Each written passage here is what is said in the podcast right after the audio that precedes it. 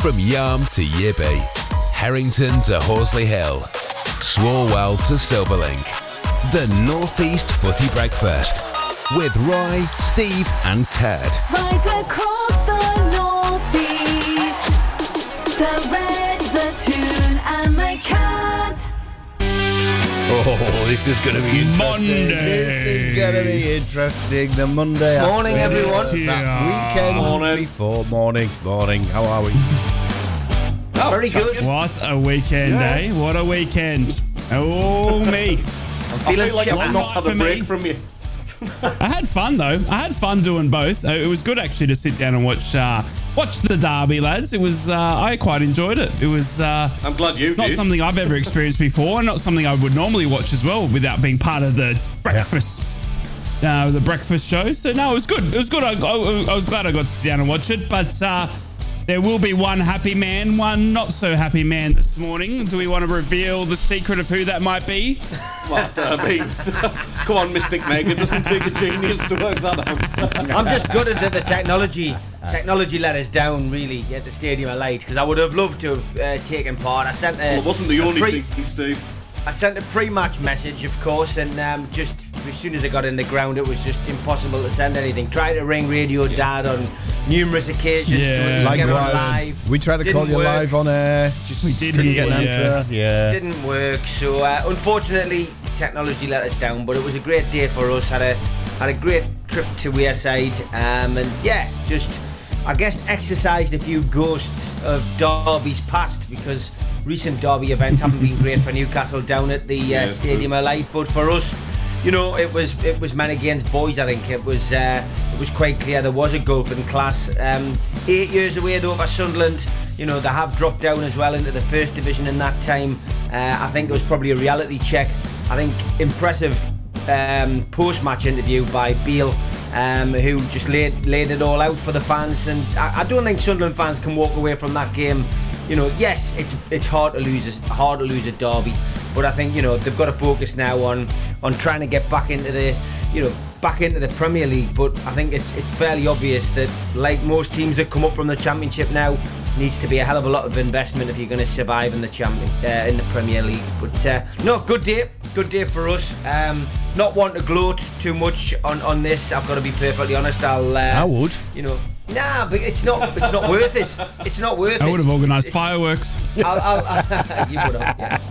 Yeah, I think, I think, I think we, I think at this moment in time, both teams know their place, and that's it. Uh, I, I just, I, I, I can't take a, a massive amount of pride out of it, but I'm delighted that we won. Yeah, 100%. What do you, what do you mean both both teams know their place? All three now know their place. You know, Boro are without doubt the top dogs of the Northeast because we beat Correct. Sunderland 4 0 at, Exactly. at, at the Stadium of Light. And Newcastle could only manage still it. claim. Newcastle could only manage only three they only manage three. Come on. I think it shows the insecurity of Middlesbrough fans when you've got to hang on the fact. do that. Absolutely. And there was, there was a few comments in the watch along as well, which obviously, you know, it was my first time on- on Rise channel, so obviously I was going to get a little bit of stick from the smoggies, wasn't I? That, that, that was Yeah. to be expected. But they just ache to be relevant. They ache to be as big as a, as a derby as what that is. And uh, it's unfortunate for them, you know. But wait now. In all seriousness, um, despite the result, uh, we, had, we had a good laugh on Saturday. I don't know whether we can call it the, the Northeast Footy Breakfast. It was kind of the Northeast Weekend Brunch. I think there's a probably or liquid Northeast brunch Footy in my Brunch. case, I suppose. There's an, there's an idea. Live from the bar. That's it. That's a, that's Yeah, I a had dangerous fun. precedent to set. Steve, you should have seen him. He looked like John Motson standing on top of a makeshift commentary box on the roof Brilliant. of the sta- main stand of Yeovil Town. That's what it looked like. Fantastic. Do you know what? I thoroughly enjoyed it. And, uh, as, uh, like I say, I mean, obviously the result. We'll, we'll get round to that as well. Give Steve his chance to, to go in depth on what he thought. And I've got a few notes prepared as well. We, of course, will talk about Boro Villa as well. Because I, I don't think Boro disgraced themselves in any way, shape, or form. Heck no. Now, But yeah, the, Yeah. the, the whole Deflected experience goal. of, of yeah, yeah, yeah. There, there's not a lot you could do about it in, in, in essence. Um, but yeah, I mean, the, the whole occasion of, of actually doing that and doing it live and in the bar and kind of having a few Mackems around us and one or two Geordies as well. It was uh, it was a, a good experience for, for me certainly of. Uh, reporting live and giving my sort of verdict and, and for all well In the heat of the moment. ahead of what Rye was. Yeah, and it, it, it- do you know what? I did well. I think I, I think I did one swear word under my breath that didn't quite get out on air. So that was I think that was a really good episode for me. That was, Well done, that It man. was. I think it was poised throughout. It really was. It was just hovering on the button. Not as Yeah, points I as it would have been if I'd been on. No, oh no! I just would have been muted, mate. Oh, and we uh, of course we brought the uh, we brought that very show, didn't we? Live from my front room. So uh, Yes, it yeah, was. yeah. So that's great. I, you know, I don't have to get out of bed until like, I'm. This show is moving live from Dave's bedroom. I'm telling you. Yeah. That's where we're going to be very shortly. Then I What can stay in bed on a morning. thought. I can stay in stay bed in bed and push buttons. Sitting there with his Willy, like wee that. Willy Winky's hat on and with that sleeping cap on. Absolutely. You know, I'll, Morecambe and I'll- I'll put my monocle in, in just so I can see the I can see the controls. The monocle will be worn, um, just as the smoking jacket is. You know, is is I, I dress myself in the Yes. smoking I say, jacket. Smithers, open my curtains. Yes, indeed. and I shall tug I shall tug on the old bell to bring the servants up. Excuse me. Uh, hang on.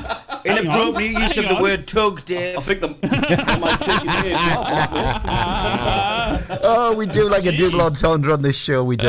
Yes. We do indeed. Yeah. Glad you're hovering over that button again. well, before no, I we get do down like to it, it. should we have some hit? Before we start uh, throwing the brown stuff around at each other, should we get some headlines out the way with first? Because Okay. I've got the dubious honour of having the show today, which I don't know whether that's just been planned for my misery or Sadistic. what. It It is. worked out well. Okay. It worked out. Well. I was well. trying to get out of it last night, as you know. And, and just because we all feel a little bit of sympathy, we'll let you go first. oh, great. Mackems and Proud. Black Cats News. Good morning, Sunderland fans. Of course, it's not a good morning after the weekend. A tough one to take. But Talksport's Jamie O'Hara has criticised Newcastle United's celebration after defeating Sunderland in the FA Cup at the weekend. I've got to have a bit of a moan up though. Your mob after the game, he said on Talksport after the game. I understand the fans celebrating because you are rivals, but the players and the fans and staff all going over like you'd won the FA Cup and doing a team photo in front of the fans. You know, I just thought, come on, mate, you've just beat Sunderland in the Championship and you're one of the richest clubs in the world. I thought it was a bit disrespectful. Uh, well said, Jamie, well said. Both head coach Michael Beale and captain Luke O'Nien called for Sunderland to learn from their 3 0 defeat against Newcastle, admitting there was a gap in quality between the two sides. In truth, it should have been expected given Newcastle's starting 11 cost in excess of £250 million, while Sunderland's side was assembled for less than £10 million. Still, the manner of losing the first Wear-Tyne derby for nearly eight years in front of a highly charged stadium-like crowd left its sting on Wearside. Beale went on to bemoan the lack of depth and experience on the bench, highlighted by the fact he only made one substitution in the entire game, while skipper oh O'Nien was clearly disappointed in the performance and perhaps felt Sunderland could have offered more of a challenge. And finally, away from Derby talk, there are supposedly a number of clubs looking at the deal for Bournemouth striker Kiefer Moore this month, but Sunderland apparently are winning the race to land the Welshman's signature. Moore, 31, has struggled for game time at the Vitality Stadium this season following the appointment of Andoni Iraola as manager. That's how you pronounce Spanish, right? Indeed, the Sun's Alan Nixon reports that Sunderland and Michael Beale are leading the charge to sign Moore before the end of January, ahead of the likes of Daniel Farke's side, Leeds United, and more second tier clubs. There are your Sunderland head- headlines.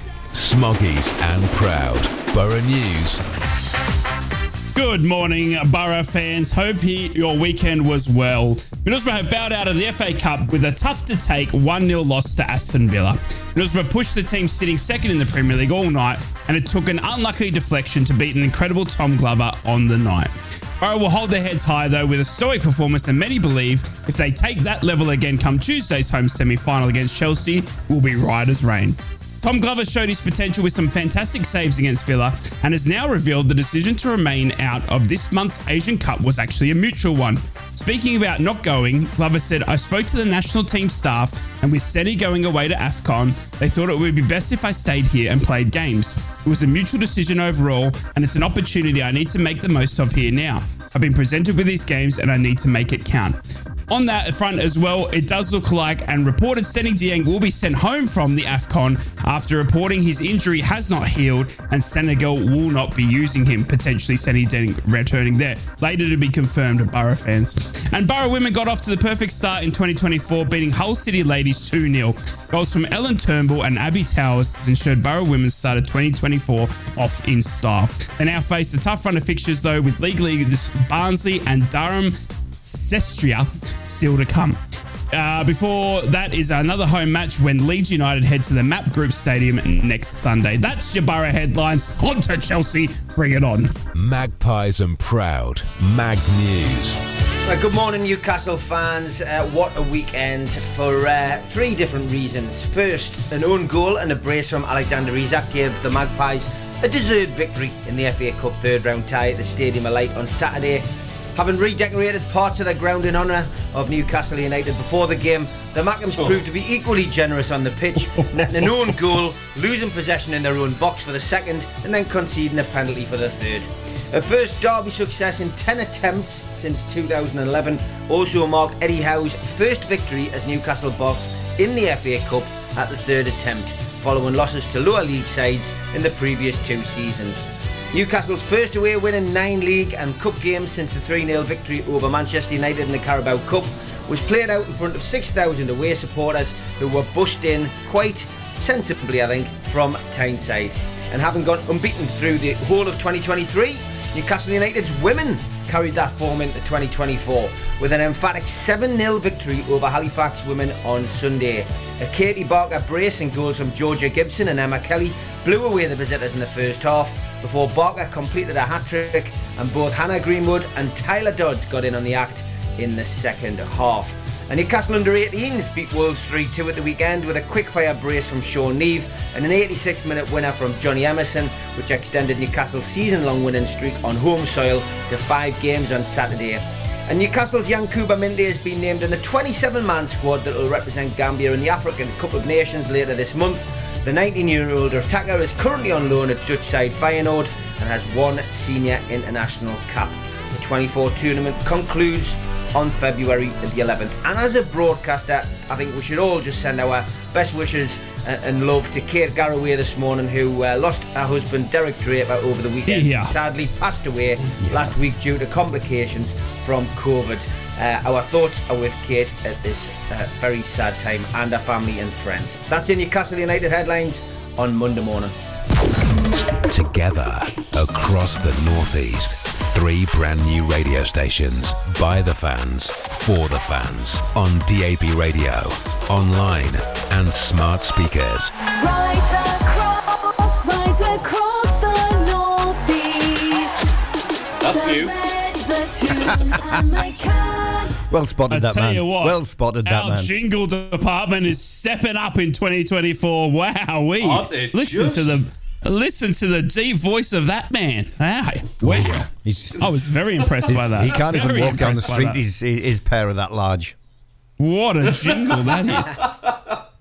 Just Teddy a boy. solid set of brass ones, isn't it? Teddy boy, I'm putting you I'm putting you in the hot seat, mate. Like the uh like the Are you? who wants to On- be a millionaire? on your millionaire. I want show, you to sit presume. down, spit, sit down, spotlight on because I want to talk to you about this just this one thing and then I'll be quiet the rest of the day. I want to talk Okay. to you about the message I sent you in this uh in our unspoken about WhatsApp group. Uh, and I just want to get your reaction to it because I feel like from what I've seen on social media, what I saw in the live watch along and everything like that, it was a bit of a Sunderland meltdown post match, uh, and obviously it's been it was a tough week. Now, this this message I'll, I'll leave out the the uh, profanity, but uh, you'll, you'll be able to get the Yes. gist here. Okay, so.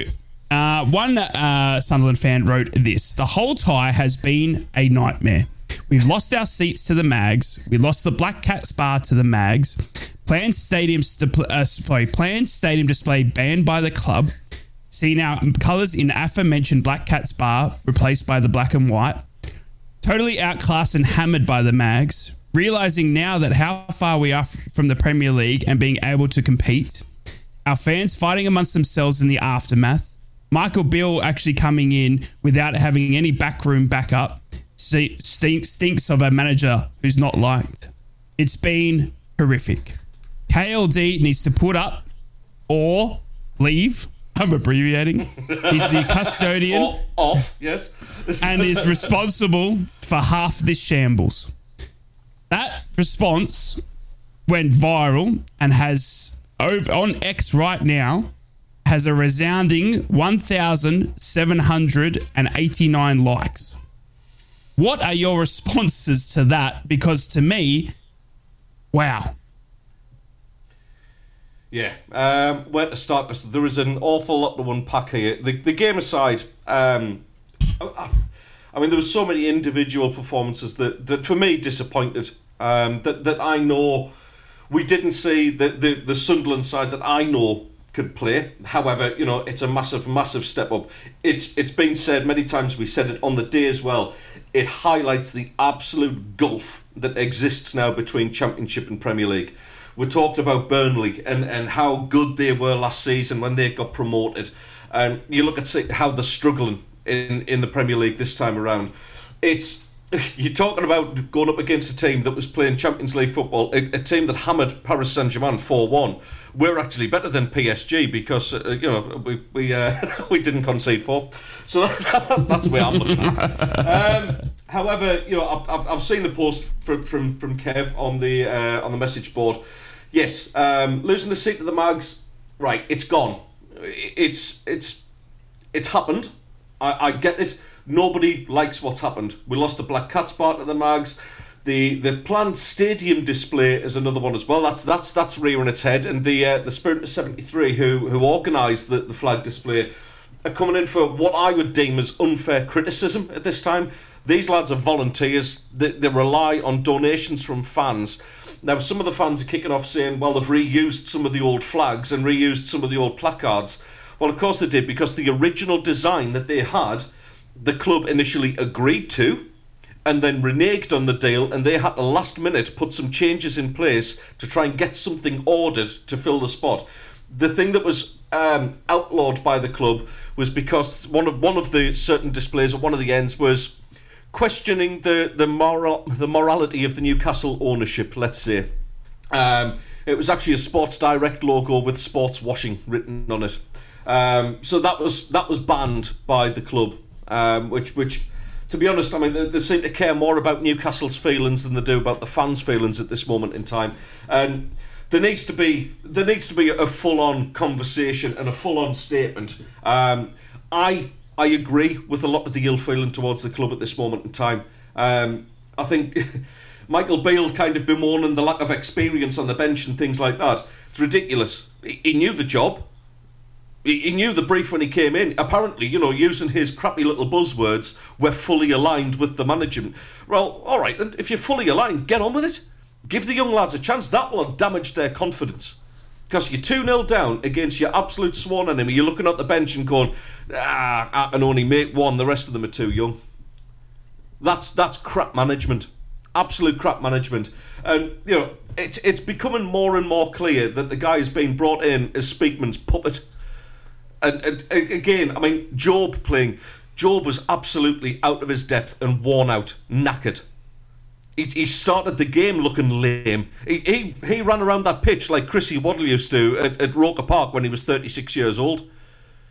And by run, I mean hobble and, and really struggle their way through it as well. I, there were so many performances that were it, it lacked maturity, and I think it, it it lacked that steady and calm hand of somebody like Tony Mowbray going, right, lads, this is what it's going to be like. You need to do this. You need to concentrate. I'll give you an example. Trey Hume played the occasion and not the game. He was too eager to try and stick a big tackle on, on Gordon rather than be patient and hold his concentration. And subsequently, he's caught out of possession numerous occasions. That's that's his first game against Premier League opposition. I, I get that, but where's that where's that guiding hand on these lads?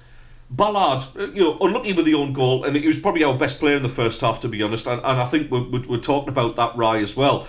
But Yep. just the, the immaturity for the penalty for me, where Gordon's gone away from the goal, and he, doesn't have to make that challenge. He just has to Yeah. stand him up. And again, you can also ask, well, where's his marker as well? Where's Trey Hume gone? So all these little bits of like sort of um, you know Anthony Patterson's footwork. I mean, this insistence on on knocking it about the 18 yard line. It cost us points against Bristol City. Bristol City. I mean, they're, they're an absolute naff little club down south. You can't expect to, you know, if it's if you're going to get punished by Bristol City, what's it going to be like when you're facing international standard players like Isak and, and, and Almiron and that lot? It's it's it's now getting to the point where KLD, Kyril Louis Dreyfus, needs to pump money into this situation because it is now proven you are not going to win this championship and get promoted with kids. And even if you did, even if you fluked a promotion out of this, which I think is highly unlikely, by the way, even if you did, that they would get absolutely mullered week in, week out in the Premier League. And he's he's now got to he's got to change this tactic because the project in inverted commas, and I hate that expression as well. It's not a project; it's a mm-hmm. football club, and it matters to fans. It matters to local people who've put their life and their money into that club. So calling it a project is about the biggest insult you can do. It's not a project. We're not some sort of rich little boys hedge fund project and, and you know just little plaything. He needs to grow a set. He needs to invest into that club and go right. Okay, this isn't working. We're losing the fans. We're losing important games. We don't look like we're going to get promoted. Change your tactic, lads. KLD, get your wallet out or get out. Is my message. Hmm. Wow. Tough words there from Teddy Mackem. I don't mean to take over. I know it's your show, but I just wanted to sort of obviously give you a breather because it's red hot in here this morning. Uh, I also wanted to obviously talk about uh, just, we, we, I mean, we were live together. Uh, I saw your reaction. We were talking all the way through it. At halftime, I thought Spirits was still quite okay. I mean, 1 0 down. And, and for honest, Yep. uh, all hon- honest purposes, there's not much Ballard could have done with that cross. Uh, No. Joelinton coming in from the left hand side, he put in a fizzer of a cross. If he doesn't get his foot to it, then Isak is sitting there Isak- probably going to have a hat trick. Yeah, yeah. Exactly. So he has to do something. Unfortunately, it goes, you know, flying past Patterson. It's an own goal, right? But you take that because, as you said, I thought Ballard was quite impressive. The, the amount of the um, balls he stopped into there uh, and and you know jumping over a few players, I thought he was quite you know doing very well. Yep. Second half, you, you go away for a half team uh, halftime chat with Michael Beale. You know, you're one 0 down in the derby, FA Cup. His chance to That, that must have been inspiring. exactly what I was going to say. His chance to have an inspiring chat, pump the lads up. You're only 1 0 down against a Premier League team. You know, get back in this. We have a minute, less than a minute, and Pierre Ekwah tries to take on. Uh, The world. because he, did, he, he didn't. He didn't try and clear it. He tried to take on. Wasn't his fault. Uh, Wasn't his fault. he tried to take on uh, an onslaught of uh, upcoming Newcastle players. Uh, Almiron strikes on him, gets the ball in, crosses it to Isak. You're 2 0 down a minute after half time, and that's the game done and dusted. I mean, is there a sense of being let down by a game plan or by the players, for instance, in that derby? Yes. Both, is it? Both? Yeah, yeah. I think I think a little bit of both. Yeah. Um, Okay. Anthony Patterson. Look, I, I said before the game he's the best goalkeeper in the championship. He is when it comes to shot stopping and when it comes to command Yeah. in his area. But when it comes to his footwork, you can't blame Pierre Ekwah for that goal. You absolutely cannot. Yeah. He plays it back to the keeper. Patterson at that point should put his laces through that and send it in- into the top tier of the opposing stand because because playing it back to him, you, you, you're playing you're playing. It was a hospital pass. I mean, it was it was actually under hit. So Ekwah has to come further towards his goal with with his back to Almiron and just puts him under serious serious pressure. And you know, all the shouting in the world from the Sunderland fans is it just doesn't help in that situation.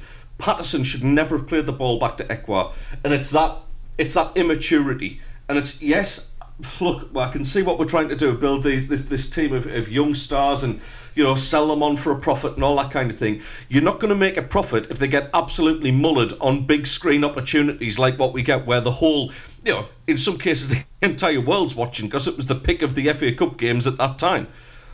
So you know th- that, if anything, damages the uh, the profitability of selling these young players on. Patterson needs to grow up from that, and we've said it. Sunderland fans have said this for a while now about his footwork. Stop prattling about with it in the 18 yard area. I had to really edit that one very quickly. Uh, stop prattling about with it. Beads of sweat appeared on my forehead. Oh, I not listen- as many as me because I like this job. I Um, listened, I listened to Roy Keane as well. He would have been, yeah. Yeah, yeah, and uh, so yeah, it, I think the game plan. Look, the game plan is the game plan, and and we didn't set up any differently to what we normally do. And I, I you know, give it to Beale on that. Uh, he didn't try to experiment. It, it wasn't anything risky. It was kind of set up in the way we always are. But I think there was just too many people caught in the headlights. Um, it, it was their first experience playing against good players. You know, a- a Brazilian international pairing in midfield. Longstaff for me was actually quite disappointing, and Longstaff was somebody who I I rate. Um, I, I didn't think he had a great game. Um, but having said that, when your two colleagues are, are, are Brazilian internationals like they are, and they had a great game, they didn't get um, hot-headed or anything like that. They actually played with the talent that we all know that they've got. So the likes of Dan Neil and, and Ekwah were always going to struggle against that. Ekwah, bearing in mind, lads, and I mentioned this at the time, Ekwah's only just celebrating his first anniversary of playing senior football. So, in essence, there's a, there's a little bit of well, what do you expect? This, this is a this is a young side. This is like an, an under 23s team that we're putting out there, without the likes of Paddy Roberts as well, um, without a recognised goal scorer. But at the same time, you just think, well, they, they've had time to address this. Louis Dreyfus has had time to address this. I, I worry about Michael Beale and his reaction to this. It's going to take an awful lot to repair um, and get the lads ready for what is an extremely tough next game against Ipswich. Um, and it's going to take even more than that for, for the club to actually repair the damage in the relationship with the fans, given given what they've done. It's been a massive week, hasn't it, for Sunderland? I mean, uh, Steve, over obviously to you, mate. You were on the flip side of it. Uh, a good performance, a good day out for Newcastle, putting Sunderland to the uh, sword. I actually said at half time though, um, you know, you, you've had you had create you created as many chances as you could. Um, but it was a Sunderland own goal. I mean, they they um, you know you, you weren't able to sort of put it past. I think, uh, yeah, as he said, Longstaff had a good chance. Uh, Bruno as well uh, was showing his class in there. When we were talking about you know Sunderland potentially getting under his skin, he was kind of left alone, and Newcastle just were able to get to work. Hey, look, Dan Ballard got himself in all kinds of a mess uh, for that first goal, and if he'd missed it, Isak was at the back post and took it in unmarked. So you know, t- yeah, it was an own goal, but it was great work by Joelinton, and you know, Isak would have finished that no no problem at all. Sean Longstaff, uh, you know, he's been going through a mixed bag of form. Um, I think he has been playing with an injury. Um, I think, you know, like quite a few of the players, let's face it, they've, they've had to play through the pain barrier because of the, uh, the, you know, the people who've been ruled out through injury. I think the one positive I took from Sean Longstaff was he wasn't afraid to miss. He got himself into numerous positions. Uh, I think the first three chances of the game fell to Sean Longstaff, uh, and he missed them all. But at least he was in the play, in the right place at the right time. That gives me a lot of um, hope for, you know, forthcoming games for Newcastle. Um, he's he's gradually finding his way back to form. He just needs to get his shooting boots on. Um, probably a bit of nerves in that. I mean, it's a big, big game. The northeast, uh, Tyne we had Derby, we had Tyne Derby. It's become, you know, it, it it should be a regular fixture on the calendar, but unfortunately, it isn't. But the game itself, um, I, I got more confident the closer we got to the game, and um, you know, I predicted a two-one win for Newcastle by the time I got to the ground, I wasn't nervous at all. I, I really had that kind of wasn't overconfidence. I just felt we were going to win the game. And when I saw Newcastle's lineup, um, I just felt like we were giving maybe Sunderland too much credit, and I thought it's going to be embarrassing if Newcastle lose to Sunderland today, um, because it you know because of the gulf between the two teams that exists at the moment, um, mainly due to the fact that Sunderland have spent so long out of the, the Premier League, um, and it and it and it did come to pass. Um, Newcastle really put in a a professional performance. The the concerns that we had about the likes of Bruno and Joelinton potentially playing the um,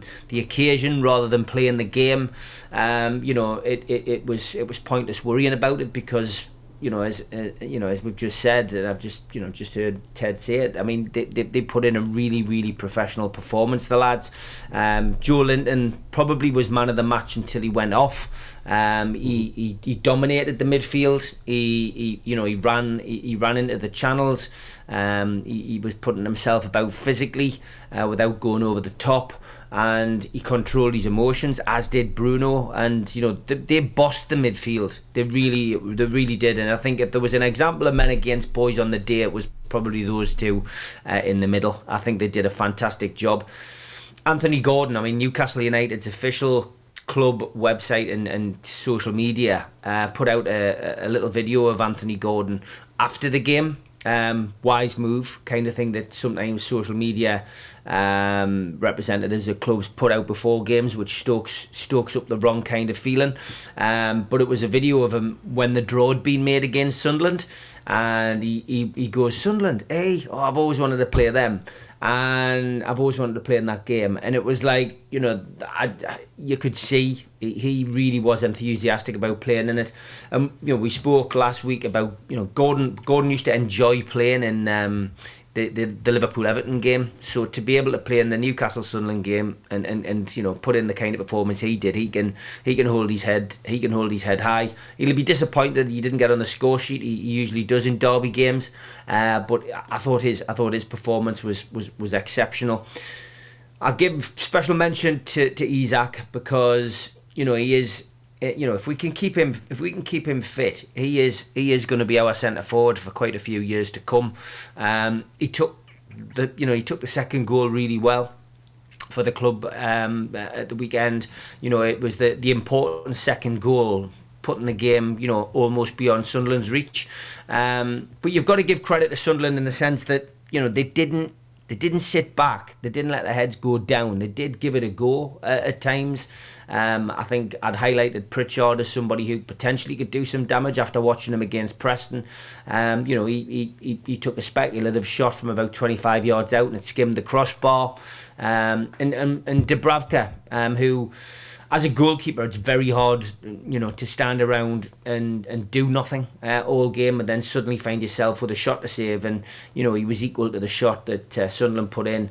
And one and, from Ekwah. Know, yeah, it was yeah, a hell of a fair- save. Yeah, that It's a one. hell of a yeah, save. great save, I mean, yeah. You know, it, that would have made it 2 1. And it would have been interesting to see what Newcastle would have done then because confidence has been fragile. Uh, the results haven't been good over Christmas, and in your local derby, uh, with with a crowd suddenly getting you know behind the team again, it might have made a difference. Um, but it didn't happen, and and Dubravka's save was massively, massively important. And keeping it at two 0 um, you know, and, and neither of those chances going in, the, the support has the support has really uh, uh, just decided to, to spend most of the game, you know, just sitting on their hands, which isn't isn't isn't a disease that Sunderland have uniquely. It's exactly the same at Newcastle.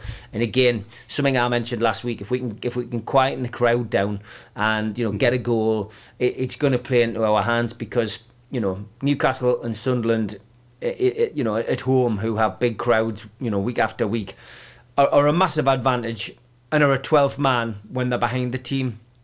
But when they sit quietly, um, it, it does work against the team in a lot of ways because, you know, that kind of nervousness and, you know, the The murmurs and groans, isn't it? It doesn't help. It doesn't help. And that's what happened. And, you know, we were, you know, we were quite close to the Sunderland, the Sunderland fans. Um, the banter was great. I mean, look, it was a, it was a, in that respect, it was a good-natured derby. Um, I, I, I often laugh when I go to away grounds and I see people in our support um, spending most of the game, you know, turning uh, towards the, the opposition fans and just constantly going at each other. And we had a couple of them in our away end, and we had a few, there was quite a few in the Sunderland end. Basically, spent the whole game shouting and bawling at each other, which I, I just find bizarre.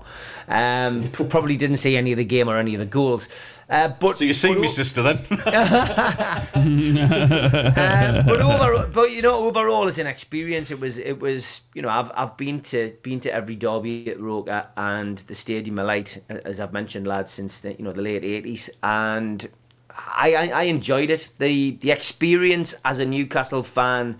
Being part of a bubble derby was was interesting. We got to the ground at half past eight uh, in the morning, which was our allocated slot on the buses. Uh, we got up there and it was well organised by Newcastle. We were we were basically queued up uh, underneath the uh, you know underneath the Milburn stand, and as we got up there, there was a you know it was little touches by the club. They had a they had a DJ playing. Um, you know, music that would be played inside the ground on a match day uh, on loop. They had um, uh, on the left hand side towards the glass atrium. They had tables lined up where they were giving away like a, a cereal bar, a bottle of water, and a, and a free scarf and and ultimately they they just got everything right from the club's perspective. Bearing in mind they had paid for the buses, um, you know, and uh, look. Yeah, 6,000 scarves is, is neither here nor there to, to, to our owners, but it's the gesture that counts. Um, but they had us all lined up. We stood outside the ground probably for about 15, 20 minutes. Uh, and then we got you know, you know, you know, they allowed us to walk up towards the buses. Uh, we got onto the buses. Um, I, I was quite lucky for us. We were on the second bus, uh, going down to the Stadium of Light. We got onto the bus. We we then were ferried down to Scotswood Road, and they got us into a convoy. Um, and then uh, that was probably the worst part. We, we had to wait on Scotswood Road for about 30 minutes. So when you think you're on your way, but then you, you stopped in Newcastle, it was a bit annoying. But then, you know, we, we travelled down to Sunderland. Probably took us 10, 15 minutes longer than it would have in the car. Um, and we got to the ground around about quarter past 10. So we were the first couple of coaches in. Um, I did find it funny that there was, you know, quite a few Sunderland fans milling around there to give us a bit of grief as we got in. I Yeah, think, we know, saw most of- that. That was a one of us warm thinking- welcome, mate. It was a warm well, it was. welcome. It they gave. was. Well, you're thinking, you're thinking, you're thinking, yeah, you know, you're thinking, how well, lads, you know, it's three hours to go before kick-off. Surely you've got something better to be doing than standing out here calling me an FA Cup. Um, and, and, and, and it was, and if you're going to hurl an insult, chuck something better than that.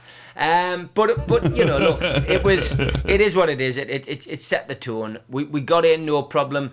I, I think the good thing as well was that the steward, the stewarding, um, you know, uh, when you go down to a game like this in, in, and you're playing a local derby, they tend to put your stewards in your section. So we had a lot of Newcastle stewards in with us, uh, a lot of familiar faces, a lot of the lads who uh, want to give them a big shout out. They did a great job at the weekend, um, and you know we, we got in and we got into the bar. Um, you know, going into the bar was great for the lads. I I don't drink before a game. I might have a drink after the game, but I don't drink before a game, and I don't drink you know at half time.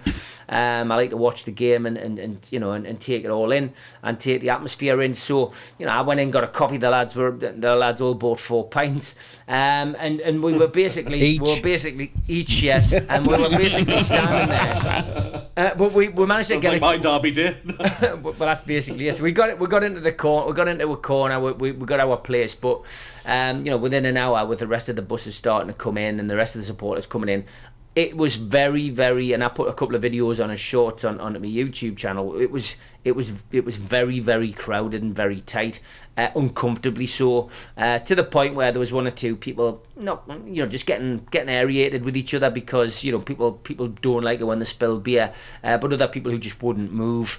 Um, it was becoming it was becoming too uncomfortable. So I went up to my seat at about you know 45 minutes before kick off, watched the teams come out, watched the lads warm up and uh, just took took the atmosphere in really, and um, you know obviously saw that Sunderland had, had, had you know managed to get some kind of flag display sorted out, which which all added to the atmosphere. Pyrotechnics, really, was it that kind of occasion? Uh, you know, somebody somewhere probably thought it was a good idea, but if you do pyrotechnics on a regular, My bad. If you if you do pyrotechnics on a regular basis, do them. But to do them, do them just because of that game, uh, mm, I'm not so sure. But anyway, That was for the watch along. It must have been. Uh, you must have organised it.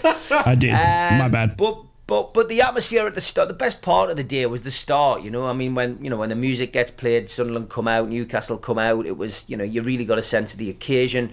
The scarves came into play from the Newcastle end because Newcastle United fans were, were, were twirling the scarves. We've had experience of doing that at home, and that itself, I mean, what a sight! You know, r- listen, I'm not going to criticise Sunderland's flag display. It is what it is. You know, and, and what you know, whoever's paid for that and done it, as uh, you know, as Ted quite rightly points out, you know that these people are volunteers.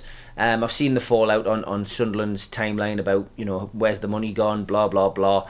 Um, look, it, it it's it's a lot of you know there's a lot of expense goes into these things. It's not going to be it, it wasn't the greatest of flag displays, but at least the lads give it a go. And the fact that they were hampered by um, the fact that they'd come up with an idea which eventually was you know vetoed by the club. Well, you know, probably Very last prob- minute as well. They probably spent money on something that was probably halfway through manufacture, if not manufactured, and you know it's probably you know probably had to chuck that in the bin. So it, it's just one of those situations. But listen, it made for a great atmosphere. Newcastle fans waving their scarves, the the, the, the Sunderland fans doing their bit with the with their display, and that was it. You know, we're, we're into the game, and the game for me, like I said, I, it was weird because the closer we got to the game, the less nervous I got, and uh, it, it probably about 15, 20 minutes in, it was, you know, we've got to start taking our chances, you know, and I mean, those Longstaff misses really were like, you know, like you were thinking, no, surely not.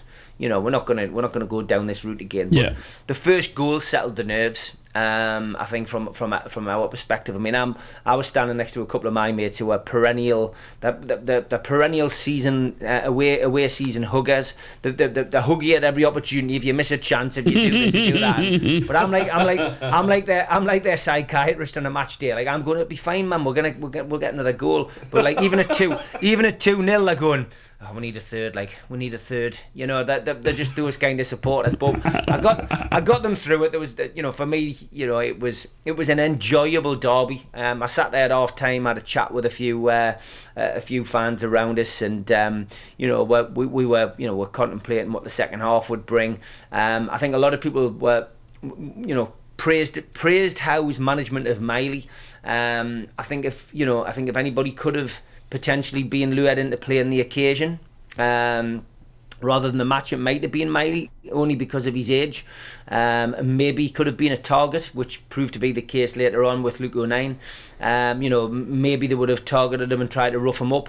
Um, and, and I think it was a sensible move by Howe to give Miley a place on the bench. I thought when he came on, I thought he did tremendously well. And I think the fact that you didn't get a rise out of him from that t- that challenge by O'Nien, Yeah.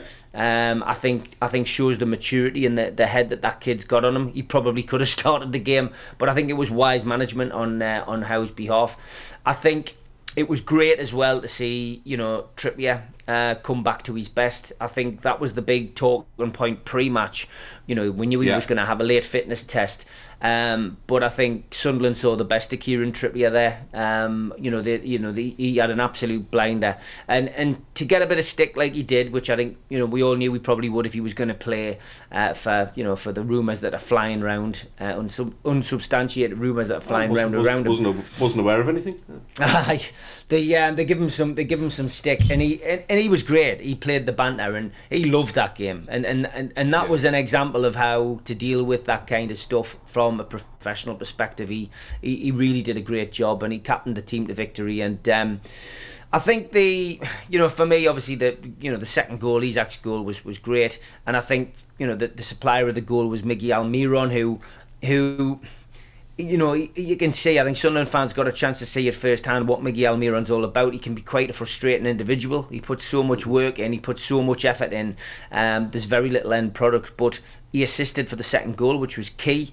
Um, he ran himself into the ground and he crossed with his right foot twice um, uh, at the weekend, which which clearly is something he's now working on in training because normally he has to cut back onto his left. Well, to, you know, Yeah. to see him cross with his right for me was a major. There's, there's major work being done on that respect, and that that was great to see. Um, I probably gave Anthony Gordon man of the match. Um, I, I think he just shaded it. It would have been Joelinton had he stayed on the pitch, but obviously he he succumbed to another injury. Uh, but I thought that Anthony Gordon was by far the man of the match. I thought he I thought he he, he just he, he ran himself into the ground and, and and you know there was you know he was just very very productive. He deserved a goal probably on the day, uh, but didn't get one. Got to give mention to the back four. I mean I know they were rarely troubled, but you know Dan Burn was probably targeted and tested the most, and I thought, I thought again, somebody who's a Geordie lad, despite his experience, could have played the occasion, but he didn't. He played the game. I thought Dan Burn did well. He, you know, he's he's certainly coming towards the twilight years of his career, though. You know, and I think that game might have been a bit of a wake up call to him because you know there was if they were going to get a bit of joy, I think it might have been down Dan Burn's side. But you know, look, he didn't he didn't shirk his duties, and he, he, he played he played really well. Um, as for the as for the end of the game, um, obviously I was in the away end, and you know, as always, Newcastle United win, lose or draw, come down and, and, and thank the supporters. Um, and I think the emotion and and what that win meant um, was there for all to see. I think you know the the fact that the players ran down to us and you know you know cheered and, and saluted was I think it was spontaneous. It wasn't planned. I think they, I think you know, it, it showed how much winning a derby means, and I think that's that shows that the guys in the dressing room, your Sean Longstaffs, your Paul Dummett, your Mark Gillespie's, uh, your Dan Burns, I think did their job as Geordies uh, and and made the, the non Geordies understand what this what this game actually means to the supporters, and I think that the spontaneous reaction was to come down and you know run towards us all and say that one was for you, um, especially having six thousand Newcastle fans there. That's a hell of a lot of supporters and the, you know, as a winning derby team, you can't help but be inspired by seeing that many of your supporters at an away ground, and and they ran down and wanted to do that. It was, I've got to be honest, before Tindall Tindall organised the players to turn around for the photograph. I said this would be a great photo opportunity, but that's the PR person in me.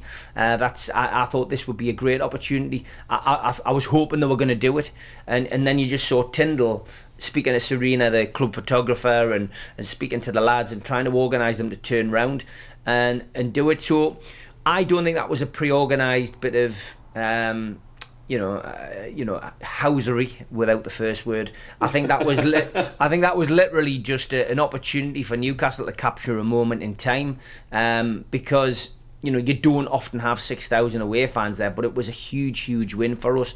Huge because it was the derby.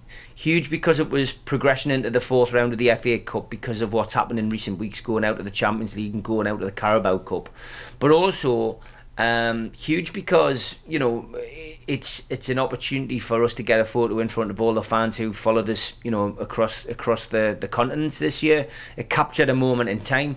I don't think the thought of rubbing it in Sunderland's faces or you know this this will this will this will upset the Oh, Mackems. I don't I don't think that was I don't think that was the initial thought. I think as as the photo was taken, it probably sunk in what they were doing. But it was we've taken those photos for years now uh, within our within the confines of our own changing rooms or visiting changing rooms and I just think it was the spontaneity of it I, I, I don't think it was pre-planned I just think it's it's one of those and yeah look it I can understand the backlash I can under, understand people saying well that's you know that's embarrassing blah blah blah you know I don't pay much attention to these people on, on other radio stations and their views of people who've never played the derby at Newcastle and Sunderland in their lives or they don't really understand Northeast football I genuinely I genuinely think Good slagging. Like it, like yeah, it. I, I just genuinely, I just genuinely think, I just genuinely think it was just in the moment that that, that we did that.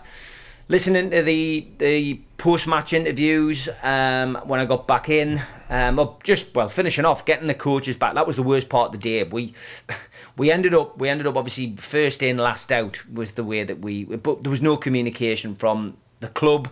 There was no communication from the police. This was the disappointing thing. And when I say the club, I mean Sunderland. No tannoy announcements or anything. So we were we were kept back in the bar for an hour after the game. Um, I had another coffee. The lads had another four pints, and the the Each? yeah yeah each yeah. And then um, there was a problem with the uh, the the the electronics within the stadium. So basically, the, uh, the, the, they could, you couldn't pay by card, and we were told there was no cash payments on the day at Sunderland. It was all card payments. Oh, so you got the beer free?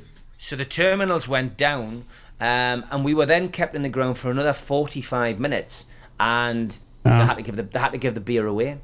So basically, Oh they goodness. instead of pulling the shutters down, Please don't they- tell me my club give you free beer as well to so, celebrate. so basically, they gave so they, they gave the oh, lager away in, in our in the lower tier. They gave and the upper tier before they got let out. Everyone got the beer for free. We got our oh soft drinks Oh my for free. God. Well, of course, I wasn't. How I wasn't going to my miss out. weekend even worse. I, I wasn't going to miss out on a freebie. So I went up to the bar and said, Can I have a, uh bottle of Diet Coke, please? And she went, Oh, uh, we can't do that. Um, the card machine's down. I said, Well, everyone's getting free beer. I said, And I don't drink. And she went, All right, look, look, you can just have one. So I got me free bottle of Coke off Sunderland. Oh, I Um, got a free Coke. They um they, they, they, they, they then basically ran out of lager. Did they bring masseurs in and give you all free massages? Nearly. So they were so they They basically were started for them bringing. at a hotel in Newcastle. So my mates were coming back with four, another four pints of lager, right? So they were bringing those uh, four pints of lager over, and then um, people were coming back going, "Aye, the, the, still, the, the terminal's still not on." He says, "But they've run out of lager." I says, "What's that?" He went, "Oh, that's uh, dark fruit." So then my mates went back. And got started getting dark fruits. So by the time we left, they'd run out of lager and they'd just run out of dark fruits as we left, and they give it all away for free. Um, a couple of people like me got soft drinks, and a couple of other people got those little bottles of wine in glass bottles, um, which which basically so basically it was a free for all at the end of the, at the end of the match. We then got let out into the car park, which was which was quite a quite a narrow like a, a narrow exit in, into that into that stand to start with. They piled us all into there and kept us outside for another half an hour. So I got back to Newcastle after the game at about quarter past five on, on one of the last wow. set of, bu- on, on one of the last set of buses. Um, Post match interviews, I've got to be honest. I thought that. Um, I was impressed with Beale, uh, and I mentioned I've mentioned that at the top of the program. I thought Beale was very measured, uh, very calm, and I thought he came across very well. And I know that you know you know Ted's got his own opinions on. On, on Beale and, and you know his appointment, uh, but oh, just just focusing on the Derby game and focusing on what he said, I think he pretty much got it right about Sunderland Football Club and where they are and and, and where this team is and, and what they'll have learned from that game. And I listened to 09's, although it was slightly speeded up on the version I watched because I got sent this and say, "Oh, you've got to watch this." Uh, but again, I thought his I thought his was quite you know I thought his was quite measured and you know I. I I think Eddie Howe, you know, Eddie Howe, as always, was just calm, cool, and collected, and just gave gave an honest opinion. Um, but it was, there's no doubt about it. That that win for us was was was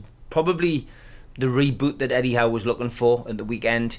You know, it, this isn't this isn't a starting point. This isn't a, a game to kickstart our season. It's a reboot. It was getting back to the principles of not conceding goals, keeping it tight at the back, and doing a professional job in the midfield and up front, and, and you know getting through to the next round.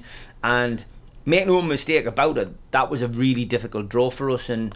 Uh, I- will pay Sunderland the respect in the sense that that was as difficult as getting Man City away or getting, um, you know, getting PSG, AC Milan, and Dortmund in the Champions League because of the the opposition, because it was a potential banana skin for us, the biggest banana skin that Newcastle United can face as a football club. Because if you lose that game, then it your life isn't worth living for a week, and you know if you lo- and if you lose that game as a football team, it, it's an embarrassment. And we saw Sunderland's flag you know, following in the footsteps of legends or something along those lines, it meant a lot to Sunderland as well. And, you know, there'll be a lot of uh, people returning to Nissan today who'll uh, be getting a bit of stick from their Geordie compatriots. And um, there'll be a lot of. Uh, You're on a sick leave, mate. There'll be a lot of sick leave, I can imagine, yeah. But it's overall, it was a derby match that was played in the right spirit. Um, you know, I didn't see any trouble, and I think the one thing I said on Friday's show was, you know, let's make sure that that's that's the case, and Yeah. you know, um, that was mainly down to the fact that the police did their job well. Um, you know, Yeah. I'd, I'd hate to see the taxpayers' bill for that particular convoy uh, at the weekend. And despite the fact that they've said that that's not going to be, that's not, they're not setting a precedent for future derbies with that kind of, uh, with that kind of um, bubble game. Uh, you know, if it if it happens again anytime soon, I can imagine them doing exactly the same again because it was such a big success. So, um, so yeah, look, overall delighted. Um, we're into the next round. Newcastle um, will be hoping for a home draw uh, tonight and hoping that we can get something slightly easier uh, than we've had in previous cup games this season. Um, we deserve a little bit of luck. Um, I think for me, ideally, I'd like to see Wrexham at home because of the connection with Rob Lee's family. Um, I think that, that that in itself would be a, a wonderful tie. Um, you know, or give You just or want to get on Deadpool 3, don't you? I That's do, what yeah. it is. and get, and get mates. I know and your get- game, mate. and get- and get- and And get- this is Wrexham. Or get oh, yeah, exactly. Or get Maidstone United like up here as you know somebody. So it's just to give us an easier game. Please just give us a chance at home against somebody so we can get through the fifth round and keep our season alive. But um, I believe, um, although it hasn't been confirmed officially yet, that, that means that the Aston Villa game will probably get put back now because Newcastle and Aston Villa both obviously got through. Aston Villa beating Middlesbrough, of course, by that one goal to nil scoreline. But I think that that means our fixture against Villa may well get put back now, which for me is good news because I, you know, uh, despite beating Sunderland, uh, we now go we now go into a game against Manchester City at the weekend. It might all come, you know, the feel good factor could come crashing back down at the weekend. We are at home, of course, but I just, you know, I just like to keep the run going. The And if we Bruyne back. If we could get a goal against, if we could get a, a point, sorry, against Man City going into a two week break, and and chance to get players back, then I think you know. Then going into the next round of the FA Cup and getting another win, and you know having that Villa game pushed back a bit, I think that would do us the world of good. Because by the time we played Villa, then you'd hope that we'd have the likes of Harvey Barnes back, Elliot Anderson, Jacob Murphy, Joe Willock, and you know, w- w- you know, everybody probably would be back and available apart from Nick Pope.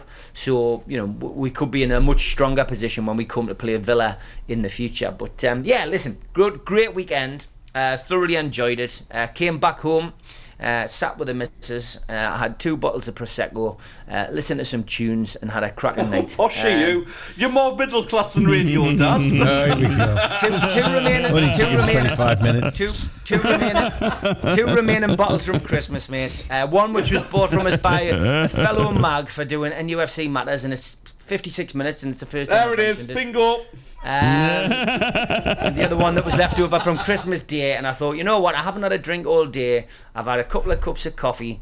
I've had a free bottle of pop from Sunderland. I'm going to have two bottles of prosecco before I go into bed and finish off the Christmas chocolates to celebrate the Derby win, and that's what I did. So there you go. 30 minutes of Steve Wraith on uh, his experiences and thoughts of what happened at the weekend. So I'd just like to give the um, I'd like to give the opportunity for a reply to uh, to young Tedlick. Um, so you know you lost your seats to the Mags. You lost the Black Cats Yeah. bar to the Mags. Uh, the planned stadium display banner uh, was rejected by your Stop it. ownership. Yep, yep, yep. you, uh, you you scored the 1st Uh-oh. goal for uh, Newcastle. You gifted them the second, Uh-oh. and then gave them a Uh-oh. penalty. Third. And ultimately, after all of that, you allowed them to take a PR opportunity photograph on the pitch, and then no. serve six thousand mags free drink. What are your thoughts on the weekend, Ted? Um, I'd rather not see it. uh, you know, I did I not like have sexual station. relationship. Open Chrome. Well, I mean, yes, that's, that's something else that maybe some Newcastle players could say. Um, but yeah, um, yeah, the, the, the free beer thing. I mean, geez, Steve. I mean, that's that's just absolutely That's going to go down well. all in a meltdown as well. I didn't want to tell you the weekend because I could see how upset you were about everything else. So I, just- I just didn't well, want to. I I'm, didn't, I'm literally, I'm getting messages in now from Geordie Charlie going, "Wow, salty brew, the free bar, laughy face." It's like, Well, we joked. we it's- joked with that meme. starting. We had a joke with that meme of the red carpet being rolled out. You certainly have, mate. Oh my goodness! I absolutely cannot believe what uh, what my club is doing at this moment in time. It's, I mean, Wow. I I mean, they'll be suggesting a stadium share next. You know what I mean? It's just like, oh, why, why don't you come and train at the stadium? I like, you know, we'll, we'll, we'll open up for you, we'll lock up, we'll put some coffees on. If the, if the fans want to come down, we'll give you a couple of cans of dark fruits. That's just absolutely insane. That absolutely insane. Um, I, I can't wait for that to be made public um, and just see what the likes of uh, of Mr. Davidson, the commercial director, has to say, and, and the owners as well, because that now Mind is, that's you- just a new law. Mind that's you- just a new law. I mean, just because somebody hasn't topped Hey. up the key and card meter with the electric. Hey, Dave. Yeah. Dave. I was proud of Boro. Yeah, absolutely. I was proud about it. I was, I was Yeah. proud of Boro. Yeah. We, we got news headlines. We had no was proud of it. strife. We had no us. strife. No strife whatsoever, did we? Nah. Oh, we, we did well. Second team in the Premier some League. news. Oh, we were good. I'm, I'm proud of us. Look at us on the Northeast. Just being clean, respectable. Best team in the Northeast, I say. Yeah. No grief. No panic. Nothing. No crisis. Nothing. No, No, skill, free beers. no win, no goals. Hey. 4 0, 3 0 for him. You know what I mean? Yeah. It's just, it's it's good at the Boro, isn't it? Okay. Yeah. Can't it's wait just for that next watch along. feel good I really factor. Can't. Well, I've just seen. I've just seen on Twitter, by the way. Well, X, formerly known as Twitter. Middlesbrough doing the Middlesbrough doing a flag display, but it looked very similar to Sunderland's. Have you just nicked those carrier bags? No, we're just, you know, we just got one of the biggest games. Oh, come one of on. the biggest games. hey, one of the biggest games in our modern history, and uh, we got a full stand tifo coming against Chelsea semi-final up the Boro. God, we're a good team. yeah. Ted, I'm copying you in on this so you can look at it in the news. Oh, God, thanks. And that was a very good point. It's a very, I'm a just very, trying to move on. it's a very good and uh, intellectual point that Rise made. Which of the Northeast clubs is in a cup semi-final this year? From Yarm to Yibby, Harrington to Horsley Hill, Swalwell to Silverlink. The Northeast Footy Breakfast with Roy, Steve, and Ted. Right The red, the toon, and the cat. Uh, and this Smoggies and Proud. oh, hang on, hang on, Burren hang on. Oh, oh, oh, oh, oh, that- We are Oh, Smoggies oh, and proud. oh, oh. Good reminder. Yes, Good we are. reminder. We're Smoggies and Great proud. reminder. Uh, that just sh- that just proves the point. It was going to be an interesting return because normally we stick on a longer song to allow us to go and recharge our glasses, um, go and For visit free. visit the sm- yes again. Thanks, Sunderland Football Club, um, and, uh, and and do other things that need to be done. You know, when you get a break. Um, and and then I found out I'd thrown ten Paul Tudor on. It was only two minutes thirty two seconds. So I was wondering, I was wondering, A, would you guys be back? But obviously, B, I wasn't even ready with me buttons to be pressed. Well done. I was happily Smoggies just and talking proud, though. Stelios for a Smoggies couple and of proud. minutes, But yeah. Anyway, yeah. Where you going? Where you going, Absolutely fellas? Love it. Well, it's it's it's a sad day, and not only because Sunderland lost the derby, um, but we are retiring a, a great friend of the show. Why? It's the last. It's, Why are you going, Ted? it's- no, I said great friend of the show. yes, under under strict orders from the ownership, I've been I've been told I need to retire. What the fact? Uh, so today today is going to be the last one. But fear not, fear not. I have something in the pipeline for Thursday, gents. Don't you worry about that. and the only way I'm agreeing to drop. I'm glad you said that because honestly, I couldn't have. Um, the fact what? the fact What? Yeah, we- we're going to have a new little uh, trivia feature, shall we call it, for when I do the show. So that's going to be going from, from Thursday. But this is this is the last one. This is the last what the fact, unless there is an absolute public outcry. Daniil, who uh, ah, had a good little chat with Yes. Daniil over over Twitter and private message as well. What a nice lad he is, a lovely fella. Yep. Um, so yeah, Agreed. Daniil, play hell about it. Say that you want what the fuck to stay. Then we might be able to turn Dave's. I mean, sorry, the ownership's management around um, their decision. Don't you dare call me KLD. well, keen, loose, and drunk. Yes. Um, uh, well, yeah. This is the last one, so I guess fire up the theme tune, mate, and we'll. Uh, we'll get on with the last one. The last one. It should be dropped. Dave's making a big, big, big mistake. Big mistake. Dropping this feature. Big mistake. It's the last one. More what the fact. outcry. Write a letter, start writing. It's the last one. Pitchfork. Nobody can fruities I can write. Use a crayon. Right. So, you know how it works by now. I have an interesting fact. I'm going to give you four clues. The first clue. Not interesting. For the final. I have a, I have a fact. Go on then. We'll call it a fact, not an interesting one. So, your first clue. Money talks and finally ends the jinx. So that's money talks and finally ends the jinx. Newcastle's win on the weekend. No. Yeah, As does if it I have was a going to use that. Does uh, money have the ji- uh, money ends the jinx have a question mark at the end of it? No. Right. Money talks. Give me, give me it again. mark. Give me it again. Money talks. Money talks and finally ends the jinx. It was obviously it Newcastle was, it related, was like- obviously Sunderland nil, uh, Newcastle three. That's what I said.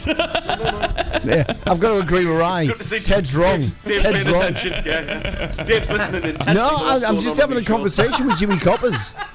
Sorry, fellas. Right. Is he coming on? Depends on how you go the rest of the show, Ted. In fact, I tell you what, we're actually we're already an hour into the show. I'm going to give you the second clue straight away as well, just just to get this Oh, out of the oh, way. yeah, yeah, I'm yeah, just- sad okay, about this. Bin it, Okay. go I'm yeah, sad about Okay. this anyway. Uh, it's it's it's a bitter split from uh, me. What the fuck? Why is it retiring, by the way? Because you? you said it had to. Oh, So Oh, your my, fault, Dave. lord! Oh, no. my I said. I said, what the fuck? And you Oh, went, no. no. This, So this, Oh. this I man took, is I took the Daz casting, route, but it's your station. this, ca- this man is Oh. casting nasturtiums in my general direction. he is. Yeah. He is. He's not like. What? He's That's not a fact. Well, I said, It I, a fact. I, said I, I slagged it off and said it's ridiculously hard. It's the I most do have an idea for another. I do have an idea for another feature though. That's uh, it's a bit like what the fact. What's um, but Stelios about the- thinking? Is it that? It's No, called no, what? no, it's- it's called it's- what is the fact? No, no, no. It's it's all Fact the It's what? all about facts. It's all about facts about the Leeds United manager. What the? Ah, Well played. Well played. Excellent. Well played. I don't think I Well can get away with that one though. no, can you I? can't. No, the button No, will be didn't pressed. think You will be Okay. jettisoned. No. You will be Yeah. the the, the chair the that you're sitting in stratosphere. will be into the yes, exactly. Yeah. Come on then, Shout number two. to Dan- Daniel, regular program. Right, clue number two. Yes, Yeah. I know. We, we, we need to get on to talk about Boro for three minutes. Um, so, first clue was money talks and finally ends the jinx. Yep. And then the second clue is that's the thing with cup games. There's always a hero and a villain. It's three 0 I'm telling you. It has to be. He's literally just, it's just from his headlines. It's not. So uh, that's that's the thing about cup I games. don't know why my voice broke there. Ah, Oh, it's Jimmy Savile on. Hit the button, Dave. Hit the button. the button, Hit hit the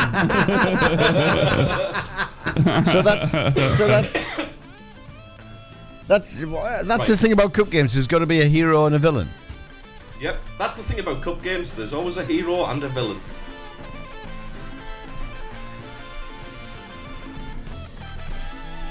Hmm. Wow, I got nothing. Open Chrome though. Come on then, let's let's talk about Middlesbrough, I suppose. No, why don't we do some club headlines first? Oh, Yes, you've always sir. got a, you've always got a cold shotgun, haven't you?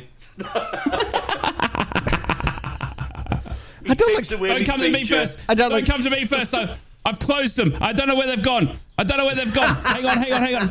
I don't Okay, know. okay, okay, okay, okay. Come to me We'll, we'll do this Come to me first. first. Okay. Behave yourselves. Behave yourselves. We've got to record these ones because the first set were crap. Okay. Magpies I'm good. proud. Mags News. Well, an own goal and a brace from Alexander Isak gave the Magpies a deserved victory in the FA Cup third round tie at the Stadium of Light on Saturday. And having redecorated parts of the ground in honour before the game, the Magpies proved to be equally generous on the pitch, netting an own goal, losing possession of their own box for the second, and then conceding a penalty for the third. A first Derby success in 10 attempts since 2011 also marked Eddie Howe's maiden victory as Newcastle boss in this competition at the third attempt, following losses to lower league sides in the previous two seasons. United's first away win in nine league and cup games since the 3 0 victory over Manchester United in the Carabao Cup was played out in front of 6,000 away supporters who were bussed in from Tyneside. Having gone unbeaten throughout the whole of 2023, Newcastle United women carried the form into 2024 with an emphatic 7 0 victory over Halifax women on Sunday. A Katie Barker bracing goals from Georgia Gibson and Emma Kelly blew away the visitors in the first half before Barker completed a hat trick and both Hannah Greenwood and Tyler Dodds got in in the act on the second. Newcastle under 18s beat Wolves 3 2 at the weekend. A quick fire brace from Sean Neave and an 86 minute winner from Johnny Emerson extended Newcastle's season long winning streak on home soil to five games on Saturday. And Newcastle's young Yankuba Minteh has been named in the 27 man squad that will represent Gambia in the African Cup of Nations later this month. The 19 year old attacker is currently on loan at Dutch side Feyenoord and has one senior international cap. The 24 tournament concludes on February the 11th. That's in Newcastle United headlines on Monday morning. Mackems and Proud. Black Cats News. Morning, Sunderland fans. Talksport's Jamie O'Hara has criticised Newcastle United's celebration after defeating Sunderland in the FA Cup at the weekend. I've got to have a bit of a moan up though. I understand the fans celebrating because you are rivals, but the players and the fans and the staff all going over like you'd won the FA Cup and doing a team photo in front of the fans. You know, I just thought, come on, mate. You've just beat Sunderland in the Championship and you're one of the richest clubs in the world. I thought it was a bit disrespectful. Well said too, Jamie. Both head coach Michael Beale and captain Luke O'Nien called for Sunderland to learn from their 3 0 defeat against Newcastle, admitting there was a gap in quality between the two sides. In truth, it should have been expected given Newcastle's starting 11 cost in excess of £250 million, while Sunderland's side was assembled for less than £10 million. Still, the manner of losing the first Wear-Tyne derby for nearly eight years in front of a highly charged stadium like crowd left its sting on Wearside. Beale went on to bemoan the lack of depth and experience on the bench, highlighted by the fact he only made one substitution in the entire game, while skipper O'Nien was clearly disappointed in the performance and perhaps felt Sunderland could have offered more of a challenge. And finally, there are supposedly a number of clubs looking at the deal for Bournemouth striker Kiefer Moore this month, but Sunderland apparently are winning the race to land the Welshman's signature. Moore, 31, has struggled for game time at the Vitality Stadium this season following the appointment of Andoni Iraola as manager. Indeed, the Sun's Alan Nixon reports that Sunderland and Michael Beale are leading the charge to sign Moore before the end of the January window, ahead of the likes of Daniel Farke's Leeds United for, and more second tier clubs. They are your Sunderland headlines. Smoggies and Proud. Boro News. Good morning, Boro fans. I have to quickly jump in and just say, unfortunately, Sunderland fans, that Kiefer Moore uh, rumour has been shot down. They were hoping for the funds from the beer uh, on tap on the weekend. That hasn't come through. Kiefer Moore deal off. Anyway, on to Middlesbrough headlines. Middlesbrough bowed out of the FA Cup with a tough to take 1 0 loss to Aston Villa. Middlesbrough pushed the team sitting second in the Premier League all night and it took in a lucky deflection to beat an incredible Tom Glover. Boro will held their heads high with a stoic performance and many believe it will take that level again come Tuesday's home semi-final against Chelsea in the Carabao Cup. Tom Glover showed his potential with some fantastic saves against Villa and now revealed the decision to remain out of this month's Asian Cup was actually a mutual one. Speaking about not going to the Asian Cup, Glover said, I spoke to the national team staff and with Seny going away to AFCON, they thought it would be best if I stayed here and played games. It was a mutual decision overall and it's an opportunity I now need to make the most of because I am staying behind. I've been presented with these games and need to now make it count and my goodness did he whatever. And Boro women got off to the perfect start in 2024, beating Hull City ladies 2 0. Goals from Ellen Turnbull and Abby Towers ensured Boro women started 2024 in style. They now face a tough run of fixtures though, with league leaders Barnsley and Durham Cestria still to come. Before that is another home match when Leeds United head to the M the MAP Group Stadium next Sunday. Them's your Boro headlines. We are on to Chelsea semi-final Carabao Cup up the Boro. Fellas, Oh, we've what had... have you done? Jimmy Coppers is on the ball. and Jimmy he's Oh, he's on- there. Straight He's on there. Twitter. Jimmy Coppers is there. Oh no! Yeah, I- it uh, started now. Oh. I'll give him a retweet. Oh. I'll give him a retweet. Yeah. You should do. You're just giving him a scoop. And the Holgate Ender, big big shout out to the Holgate Ender. He's on uh, he's on X quite a bit. He's uh, always interacting with me. Good crack, Uh, actually. t- A, a lot of it, a lot of tongue in cheek. He's just put a he's just Are a put a thing in there. He says, "Can we retire Radio Dad and keep WTF?" What? Oh, Oh, hang on, hang on, hang on. Out of a of order. the Holgate That end. is I've out said of order. Let me get onto Now X. you got the fans riding. Now he's got the fans riding. Can you believe it? Oh Dave, no! I'm gonna, I'll copy you in, Dave, because it's only fair that you have a, a right to respond. Get that into me. Get that into me. I'm telling you. Uh, big shout out to the Holgate and if you No. can set up one of those No. if you can No set up one of those out. things if you can set up one of those things where uh, people will get a chance to vote on it to be passed as law that what the fact remains that would be great We need a poll. We need a poll. We do need a poll. It's called a I'm going to petition. jump in and It's called steal a the show petition. right now because I want to talk about Boro before Before you do. sets me up with some Before you do, line. Jack's been on on WhatsApp. He said, wants Oh, what the he fact said? is if, it, if it is the fact that it's the last what the fact, the answer must be Mario Balotelli. Yes, Yay! yes, Jack. not. Yes, It's- Jack. I like well I like done, where son. Jack's coming from on this one. He's, he's a I smart like lad, that. Jack. Uh, but he's, but he's Well done, wrong. Jack. Well done. well done, Jack. That's a great answer, though. That's a great answer. Right, I'm going to steal the show now. I'm talking Boro Aston Villa. I'm not having anyone set me up with meh, meh, meh, meh, meh. Right, we had a brilliant performance on the weekend, Boro fans. We've got to hold our heads prior. Uh, very, very proud. We had an unlucky, and I mean very unlucky, deflection against a brilliant, brilliant Tom Glover go in uh, that saw Aston Villa beat us 1 0 at home. But my goodness me, weren't we at our best on the weekend? The tactics that we deployed against the team second in the Premier League were fantastic to the point where we had to see Aston Villa bringing on uh, the likes of Ollie Watkins and Diaby in that second half to try and break us down. Uh, Middlesbrough were absolutely fantastic, setting up for the counter. Now, albeit giving Aston Villa the chance to have all the possession, Middlesbrough were happy to sit back and just set up defensively to break down what was a very strong Aston Villa outfit. Many have believed now that if we play like that, come against Chelsea, we'll be absolutely fine, and I couldn't agree more. I have to give a special mention to the man that I got to uh, announce signing for this great club in Tommy Glover, my good friend had one of the best games I have ever seen in a long time for a Boro keeper. He pulled off some of the most world class saves I have ever seen. There is one from a corner that flew in uh, just before the stroke of half time that I don't think will ever be replicated in a Boro keeper shirt again anytime soon. Such was the level of his save. I thought Matt Clarke, the big bald eagle down back, was back to his very best, and he's actually probably eased the fears a little bit uh, to to the recruitment staff who were probably looking at defensive capabilities. Well, I'll tell you what, Matt Clarke's your answer because he was absolutely fantastic. We knew Matt Clarke was a great defender before he signed for the club. Uh, he won Brighton Player of the Season twice, two years in a row. Uh, before signing with the Boro, and then unfortunately had that serious back injury, which kept him out of football for 13 months. Well, he's back now. And my goodness, did he mark his uh, his return on the weekend against Aston Villa? Uh, Michael Carrick got it absolutely right for me. We saw Lukas Engel and Alex Bangura both on the pitch at the same time. Two left backs, everyone scratching their heads. But I tell you what, Bangura down that wing, being left open, caused Aston Villa dramas. Very, very proud of my club. Very proud of my team. Uh, very proud of my uh, the fan base on the weekend. That was a packed Riverside Stadium.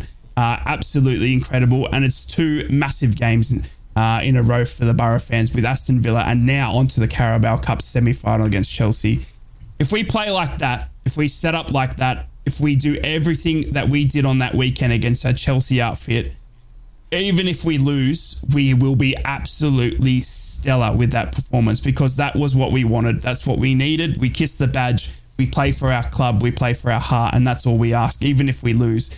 Uh, but I tell you what, we play like that against Chelsea, we're going to cause them some problems. We were an inch away from Joshy Coburn scoring a fantastic goal. We were inches away uh, from a Jonny Howson leveler as well. So, look, very, very proud after that weekend, Dave. I'm not sure what your thoughts were. You would have watched the game, but uh, I was very proud of the lads, very proud of the performance, very proud of how it all set up. And even though we lost, I thought it was, you know, to go out second in the Premier League as for 1 0 down, uh, that's, you know, pat on the back. Massive, no, massively happy, massively proud. Um, I, the one thing, you know, I'd rather, I'd rather exactly what happened happened than get a one-one draw and go back and play an extra game because our legs don't need an extra game right now. They do not. So, looking at it overall, uh, tactically decent, um, effort-wise decent, display everything decent. Um, there's nothing that came out of that game that disappointed me. So really proud of the boys. Uh, mega happy with that. Uh, I was saying on this show, and you know, I was asking the legends on Friday and Andy Campbell on the Red uh, on his show on a Thursday night, and I was saying, isn't this a game we could do without? Shouldn't we just throw it away? You know, there was no sign we threw it away. We we, we held our heads up high, and it was a it was a, a wickedly deflected goal right at the death that cost us it. So um, no, nothing but praise, mate. Nothing but praise. No, did very well. Very happy with that. And uh, yeah, look, we've got uh, we've got injuries returning now. I was spoke in uh, obviously in the pre-match at the six medals, which was absolutely fantastic. Hearing from the kids and the fans how optimistic they were, but there's a sense of optimism around the bar at the moment. We've got players returning from injury. We've obviously still got Sammy Silvera, Tom and uh, Riley McGree, my best mate, away for Asian Cup. Seny Dieng, who has represented uh, Senegal at AFCON, is actually returning. Uh, he will not be representing at AFCON, so he's on his way back uh, to the Boro as we speak. Uh, and it's a sense of optimism for me over the next month. We can really, really turn the table here. Uh, we have got a big, big game, obviously, against Chelsea, but then off to Millwall, where we've got the signing of Finn Azaz, who is the second most creative midfielder in the championship this season. He's signed on a four year deal. We've got players like uh, Hayden Hackney coming back into our team, who captained the squad on the weekend. Jonny Howson obviously getting a, a well deserved rest, being in fantastic form. Joshy Coburn and Latte Lath returning. Matty Crooks to mention, not, not alone what Boro recruitment team, who have been absolutely firing, can do over the next you know few days or so. So I, for one, have to say, hand on my heart, I am so so excited about our our club right now. The way we're moving, the way we're recruiting, everything that's not happening off the pitch as well. Uh, I'm very proud of the Boro. And I know we lost 1 0 out of the FA Cup, but my goodness me, you'd trade that in any day of the week to be in a semi final against Chelsea. Two legs, Carabao Cup, bring it on. Uh, what a time to be a Boro fan. What a time to be part of this fantastic club. That's all I've got to say on the matter. I, I mean, I, I had to rely on, on some of the highlights, right? So I, I, I confess I didn't see the whole game. But what impressed me was was that sort of um, stoic defending, uh, and you really, Oh, I think you, you limited Villa quite. Look, put it this way: Villa are a lot more potent than what Chelsea are this season. Okay, now I honestly think a similar performance like that in the, in the first leg, you could actually be taking a lead. And I think you, you're more than capable of doing it. You know, you talk about Coburn. You know, I like him, and I, I joke about him rolling the floor. You know, with these amateur dramatics in the in the derbish. Uh, but I do like him as a player, and I, you know, I think he can sneak a goal against against Chelsea. I think you can actually keep them at bay, mate. You you actually in with a golden opportunity to take a lead into the second leg of of a, a semi final, and uh, I, I, it's difficult for me to say that because you know I like to give uh, Boro all the grief I can, but. It's a golden opportunity, and I was really impressed, mate. I've got to say, really impressed. No disgrace Yeah. getting beat 1 0 off Villa. No, I completely agree. Second in the Premier League, and uh, the, look, I'm just so so proud of the lads and how they performed on the weekend. Tom Glover, my goodness me. I mean, I I love Riley McGree, but I tell you what, Tom Glover, you and I could have a like a secret holiday rendezvous, uh, you know, without Riley knowing, because it You have to was it that performance. That was really, really, it was impressive, mate. That was very, very impressive, and uh, what a way to stake your claim and show the Middlesbrough fans who have been on your back. Uh, and I've defended in DMs and all over for for, for Yonks. Everyone's saying his distribution wasn't good enough and blah blah blah blah blah. Right, and I was saying, nah, ever the optimist, saying, don't you worry, Tom Glover is a great keeper. And my goodness, what a way to show it on the main stage in front of a live audience against Yeah. Aston Villa. Uh, incredible, incredible. And Matt Clarke and everyone out there, Hayden Hackney leading our club, you know, one of our own. First time he wore the captain's armband. It was just everything sononified for the, the Boro on the weekend. Uh, and albeit the result, that was the only thing that we probably, you know, would have loved to have gone the other way. But I will, I- you know, you can't. Football gods. It was going for a draw. It was going to be a replay, uh, and it took a freak deflection uh, from a Matty Cash flow in to, to actually beat Tom Glover, who literally got his fingertips to it as well, which he had no right to do on a freak deflection. So proud of the lads, proud of the effort, proud of my club. On to Chelsea, where I'm just so so excited because it just we're just up for it. You can just tell it's just it's just bleeding uh, in our hearts at the moment how much you know this club is up for that fight and uh, the signing in Finners as as well. Well done recruitment. I'm just as I said, I sit back Quality proud signing. Boro as ever. Yeah, The, um, very very very excited. The thing that really pleases me, and this is going to sound like a dig at Sunderland and Ted, I really don't. Well, all right, then I do.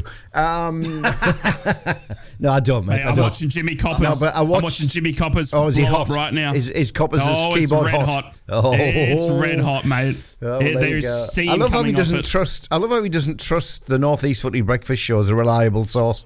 I'm told I've that. been told. yeah, I'm told. I'm told. I love it, Yeah. Jimmy Coppers, mate. Doesn't trace Um, his best mate, Wraithy. Yeah, no, that's it. That's it. Obviously, Coppers and Wraithy, they'll be having beers together next. Um, Be a podcast no, soon. The one thing. Free um, beers at Sunderland. nice dig. Um, no, the one thing that really pleased me about this game is uh, we didn't sit back defending nil like it looked like Sunderland. I mean, Sunderland. you, you sat back really deep, Ted. I mean, really, really deep. It was like give Newcastle the ball and let them come at us. And okay, that's a tactic. You can employ that absolutely. But the Boro had a go at Villa as well. Yes, there were large periods of the game when you'd expect a team who are in form, second in the Premier League, will dominate. And yes, that happened. But uh, but Boro are happy to get the ball and have a go and and try and create problems for, for them as well. Now, it may have just been the way that the two games panned out, but you know there was there was no real yes there was defending, but it wasn't a, a defensive mentality with the Boro. They got the ball, they liked to play it around, played it into space, that usual fast foot um, knocking the ball around. Uh, from the from the Boro that you see in the Championship, they did it against Villa, and, and that pleased me. So um, yeah, One shot on target. Happy. One shot on target. Well, that shows you what the uh, what the quality of the opposition was like, just like Sunderland had. But you know, certainly more more possession in midfield and um, uh, and in the final third for the Boro as well. No, it was Yeah. it was more than yeah. The, the shots we created were, were fantastic. It was it was due to Konsa getting in the way, but we had Morgan Rogers that could have scored. We had we had inches away from Joshy Coburn. The, the the balls into the box were inches away from being scored. Now they won't go down as shots on target, but the chances we created against the team that's second in the Premier League you throw the stats out the window because that was the one of the best Boro performances against a Premier League outfit that I've seen in a long time. We played for the badge, we played for the club uh, in an atmosphere that was absolutely stellar. So yeah, no, I, I- throw the stats out the window. It doesn't mean anything. We pushed a top quality Premier League outfit almost at full strength. And I will say almost because it was Diaby and Watkins who did come on Oh. because Emery was worried. Charge the was brigade at the end, worried. wasn't it? Yeah, he, he made four substitutions at once in a FIFA 98 panic uh, move, and uh, and he still only beat us 1 0. So, yeah, very proud, very proud. That's it. That Club killed, was that forced killed the show. though. We, we missed it though, didn't we? We missed it. We missed it at the. We had the the Wraithies rant and and Teddy's meltdown. Why I so said we missed nothing. the sports 'cause I, headlines. I was looking at 8.30 thinking, we better get in with the sports headlines. And, and seeing We- as though it's we- Ted's, we- we did seeing as miss though it's them. Ted's show, seeing as though it's Ted's show, but you completely took over as usual. Um, he I just did. decided to stay silent as well. he did. He didn't say anything, so I jumped in. Okay, No okay. jokes, Alan. Fellas? Should we have some sports headlines? Of course we can, Ted. I'd love to deliver for you, mate. Together across the Northeast. The Toon, the cat, and the red. what, what, what, what, what, what, what, what, what, what, what. The last time Mutiny. fans are riding. Mutiny. Or maybe it's not the last. It's the good ship They want it bounty. Good ship bounty. They want it back. Mutiny. Radio Right, Dad. let's- Shut up! Shut up! We'll scoot Sure. through this one because obviously we want to get back to Bargate 2, the sequel. We've had rewrites. As exclusively, exclusively broken right here on the Northeast Footy Breakfast, courtesy of our Steve.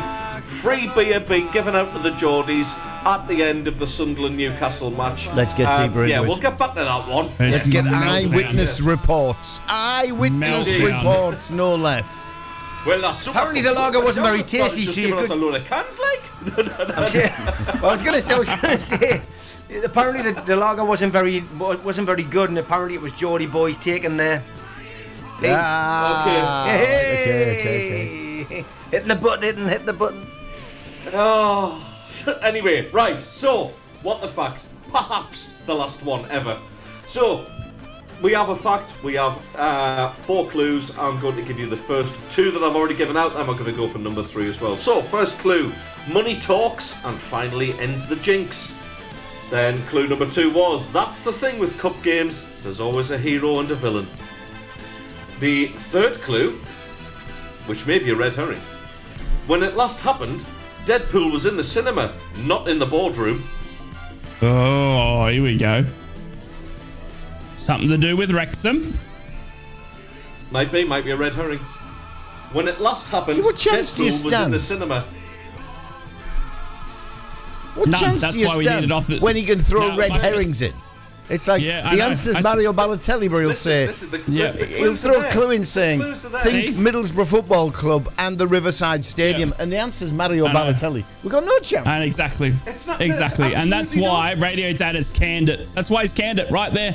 It's because Yep. he, 'cause he can't Well, win. good call, Radio Dad. I stand with you in the boardroom meetings. Excellent.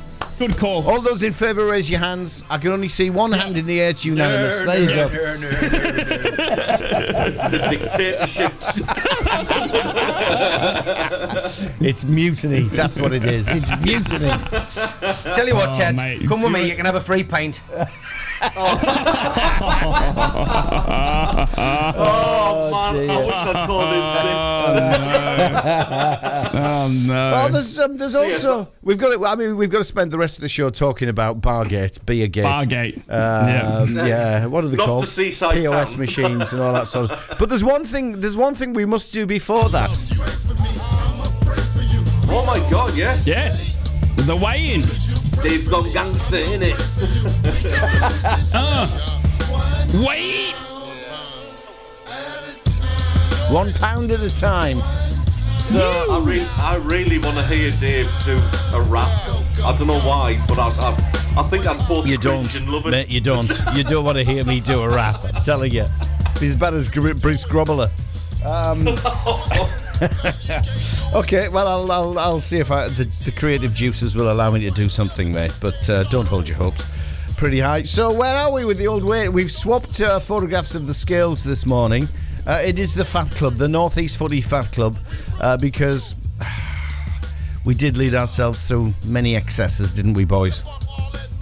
Yes, yes. Nope. Um, I, I actually had a really heavy weekend for it as well because I had a couple of pints while we did the uh, the live commentary on, on Saturday. I stayed at the pub for for, a 'em. little while longer, chatting to chat, yes, paid for. Yeah, that's that's incredible. Uh, right, that's incredible, isn't it? I had to It is. work and pay for my own beer as a Sunderland fan, and the Geordies are getting it for nout. Thanks for pointing that out, Ryan. That hasn't upset You're me in welcome. the slightest.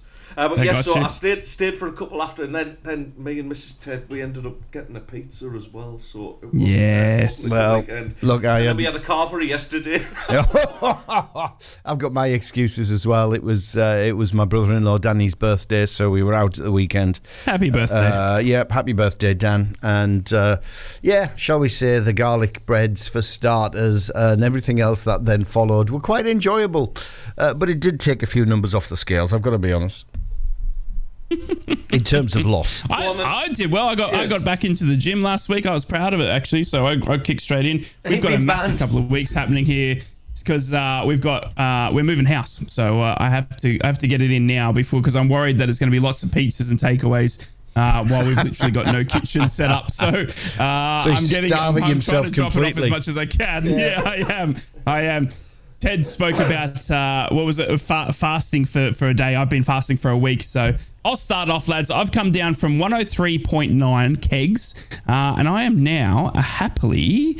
Uh, what was it? 102.1, forgotten. mate. Yes. 102.1. 102.1. excellent. Yep, oh, hang on, I've got to 102.1. find Daz's applause. Open Yeah, Chrome. yeah. I didn't open So Chrome. yeah, I was proud of that. I tell you what, I had a few, uh, few, uh, you know, drinks that I actually paid for uh, over the over the Christmas holiday period. Uh, and I tell you what, as soon as you cut them out, I tell you, it does it does seem to makes a big difference, doesn't it? Getting off Jesus, that. my so, toes are hairy.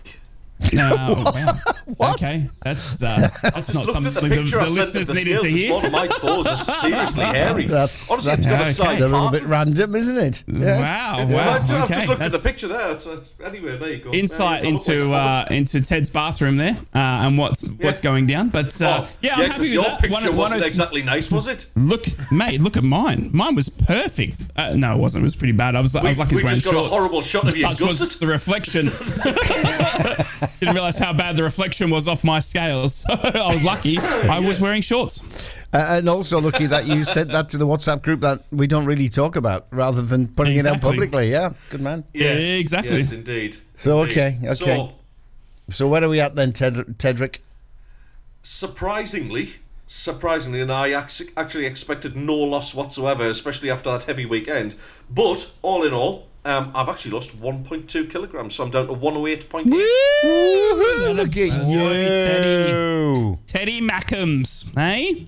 Proud of you, mate. No more Good free show. beer for me though. That's it. I'm, I'm off the beer now for the rest of the month. That's it. Okay. The next pint I have actually will probably be with Steve when we go out for a pizza. Yeah. look forward to that. Aw. And Dave, of course, he Yeah, can come yeah. if he if he I reinstates. did- Well, I was- Yeah, it depends. It depends. It I was I was ninety five point five, which is my heaviest ever.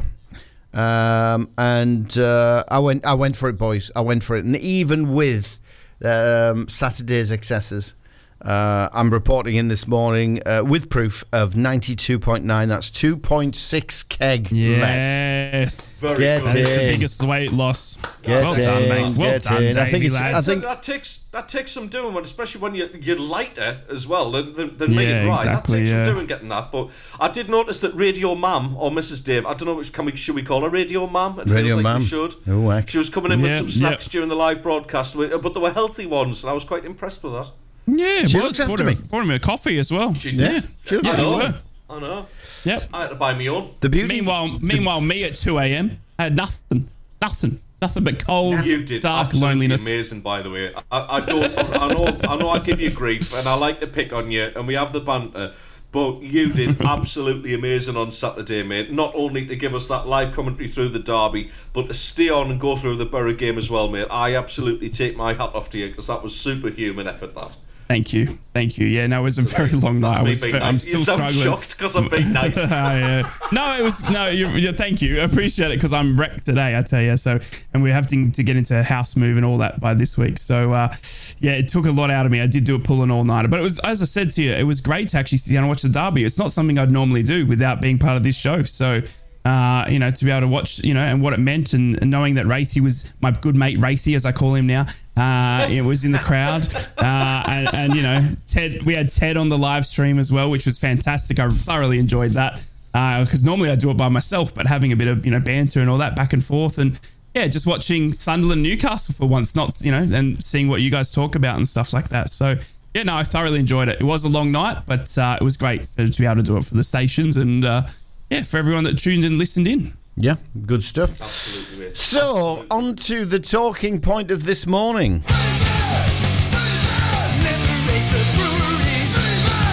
Free beer. Where did you pull that? Aren't you impressed? Aren't you what. impressed? Oh, I'm very impressed with that. I managed to open Chrome. going to go and shave my head and put my Dr. Martens on. Uh, Steve says that I steal the show, but I'll tell you what, he's come in and dropped a bombshell today, hasn't he? Hasn't he? He has shocked the airwaves. He has sent Jimmy Coppers into a meltdown. Yep. so he could. Steve, Doesn't take much. So if you will, the man who is as Set the fit as a scene, lop. Steve. He's as Set the fit as a scene. lop. He doesn't participate in silly No. little things like losing weight even get it. competitions. No, because he's he's built like Adonis, isn't he? I mean, there isn't He a is. picking on him. Donna. So- I'm sorry, I, But that he- was just in front of me, Steve. I Prosecco. had to do it. But when he when he opened his mouth, literally 30 minutes ago, the mushroom cloud developed above Wow. Wearside. Come on, mate. Jimmy Coppers. Jimmy Coppers. Set the scene for us, Steve. Yeah, yeah. Steve. Well, oh my God. Steve. Set the scene for us, Steve. Steve. Uh, Steve. Steve, set the scene for us. Uh, what happened? Well, at the end of the, after game, match? At the end of the game, at the end of the game, the card machines went down. It's as simple as that. Now the bar staff, I've got to be honest, I've I've been to many away grounds. Um, that was probably the most responsible uh, set of Newcastle fans, certainly in the lower tier where I was. Um, there was no pint throwing, there was no kids jumping up and down, going crazy. Probably because they couldn't move because it was that tight, uh, tightly crushed and, and tightly packed together in there. But after the game, um, you know, the upper tier was emptied first, but apparently I did hear from Newcastle fans upstairs in the upper tier that there was uh, card failure up there as well. But the bar staff were just just basically gave us the beer. Um, literally, they just said, "Well, we can't charge you because it's not cash. We'll just give you it." And, we thought, "Ah, it's just going to be one or two people that." But everybody who went to the bar got served, and they ran out of lager. So then they moved on to the the next draft, which was dark fruits. So basically, people who don't even know what dark fruits was were coming over it. with, with cardboard with cardboard cardboard containers which hold four pints. Half the over. don't know what fruit is. Here it is. Here it is. Yes, yes, some dark fruits, and there's people coming back going, "It's still free, mate. It's still free." Um, and uh, like I said, the the piece de resistance for me was I, I wasn't drinking, so I went over and said, "Well, I'll have I'll have a, a, a diet coke," and she went, "Oh, but one of the lasses went, we can't do that. Um, we can't do that." You know, she says, um, I went, "All right." I, said, I just don't." hammered. I said, "I don't drink, pet." I said, "That's all." She went, um, "Oh." Go on, just have it. So I, so I got a nice bottle, of, and I said, "Well, can I have one for me mate as well?" So I got two bottles of Diet Coke, and, and, and that was oh! it. Oh! Off, off, oh, off I went with me Diet Coke. Um, I think there was a few pies handed out as well because I mean they obviously they were just going to chuck them away, weren't they? Um, so, but yeah, it was free drink, and it was only because the card machines went down. But you know, it was a nice gesture on behalf of Sunderland. I thought just a nice way to round off the day. Ted's picking himself up off the floor. He's so professional and nice the way he puts it across, but I, I just know there's a grin on his face as he does it. Teddy boy. Teddy I love boy, working free you, mate, but beer, on the wind up. free beer, free pies, free decorations by their club. It cost me hey? 60 euros on Saturday Yeah. to watch the Oh. match in a bar. like, what is going on? What is Oh, going my on? Probably on, Goodness. probably on a dodgy stick in. Cyprus. Yeah. No, no, no, no, no. After- it was uh, all paid for. Oh, it was all properly. paid for, okay. proper. Yes, oh, yes, Oh, yes, right, yes, okay, yes. okay. I think None of that rubbish Ted, going on at the big bridge. that- no. Is made a little bit worse just because of the lead up to the game, I would argue. I mean, I don't think, you know, normally that would, you know, set the scene. And we see our good mate Jimmy Coppers absolutely copping it here on social media because he's just sent out the shockwaves to Sunderland fans with that race. we call it race bombshell. Surely I think we should him- we should clarify though, right? Oh. we should clarify. Steve, was this just you know a couple of fans got freebies? No, it was everybody. Um, basically, every, everybody, everybody who was, the, you know, everyone who got to the bar after the initial card machine failure got a got got drink for free. Uh, hence the fact they ran out the blogger and then started handing out the, the dark fruits. It was. I just thought the shutters would come down. I I mean, you know, if, if, if the card if the card machine fails, then you would imagine they would ring the head of the, you know the head of the, the operation and say, look, you know, we, we can't get anything out the card machine. There must be somebody managing each bar. Um, but it was yeah, the, the the bars, the two bars we were standing next to, just started giving away free beer. So somebody somewhere made the decision. I mean, look, if there's no if there's no head of you know, you know, head of department, if you like, standing behind the bar. There's no bar manager there to make a decision. Then the people who are front line, the staff who are getting paid a pittance, um, no matter where you, you know, no matter which club you're at, you're not going to be getting, you're not going to be getting top whack, are you, for working behind the bar at the stadium light or any football stadium. Um, and, and a lot of these kids are, are exactly that, youngsters.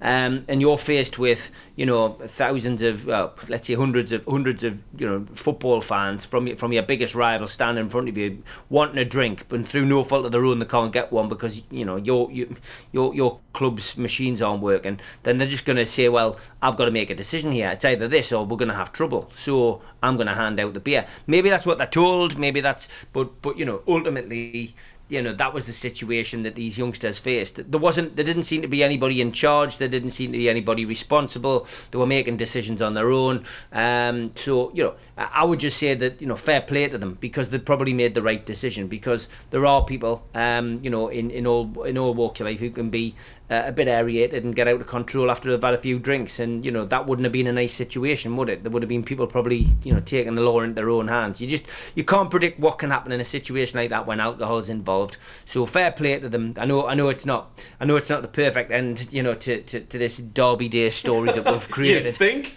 But um, but yeah, I mean, look, it's it, it is what it is, and I mean, it, it's just another it's another failing on behalf of of Sunderland Football Club, really. So they drank the lager Was dry. Did they Yeah. drink the dark fruits dry or? Yeah, yeah. I mean, that was literally. I mean, we were last out the ground, so you know the bar. They're saying they shut. They're saying they shut the bars, but they didn't shut the bars. You know, the the, the we. We were the last people out of that ground, physically the last people out of that ground, and the bars were still open, still serving as we left. Serving. I love And the is word. it true that Kyril, that Kyril Louis Dreyfus was in there having a pint with you as well, Steve? No, um, I do know from one of my connections though that he did stay back, and uh, there was a post mortem as to, to, to what had happened with regards to the whole fallout um, that, that, that they experienced over the Black Cats bar. I do know that much. I do know that they stayed late, um, and and everybody everybody was called in for that for a particular meeting. So that would be that that's no surprise to me. Um, I think I think. I think he, he would probably want to know who'd been thrown under the thrown under the bus. You know, um, I think that's Yeah. as, I think it's as simple as that. You know, I think Someone got it's sacked. Well, he got thrown under the bus, didn't he? Because he came out and said he knew nothing did. about it. Uh, but Yeah. that's you know that's just the way it is. The it thing is. is, if if they if they do sort of make a decision along those lines, I'll, I'll bet you any amount you want, it'll be a no name who who gets the push for something like that. You know, you've got to look at. Steve Davison is a is a, a very well known commercial director. Uh, he's he's got a, an awful lot of commercial nous.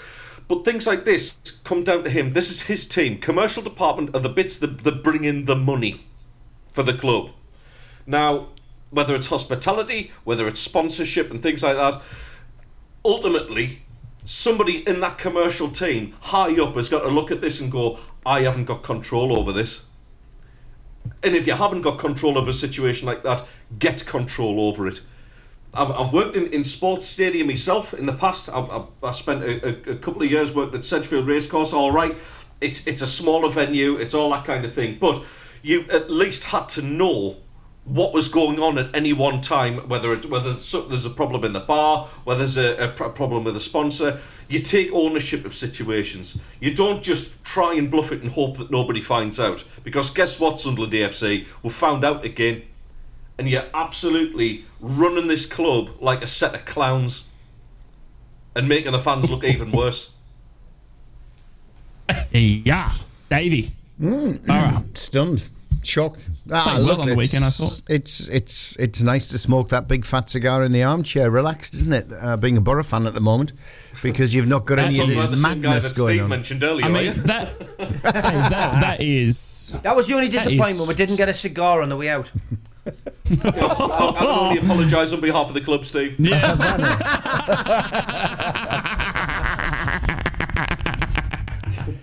oh, Would you like yes, clue number the four and get the hell off this awful subject? please? Can we all- It's maybe the last one, but the fans are riding. Mutiny, So your mutiny. final Could be clue, your final clue, of potentially the last what the fact. We're not too We sure. Had, we had money talks, and finally ends the jinx. Then we had that's the thing with cup games. There's always a hero and a villain.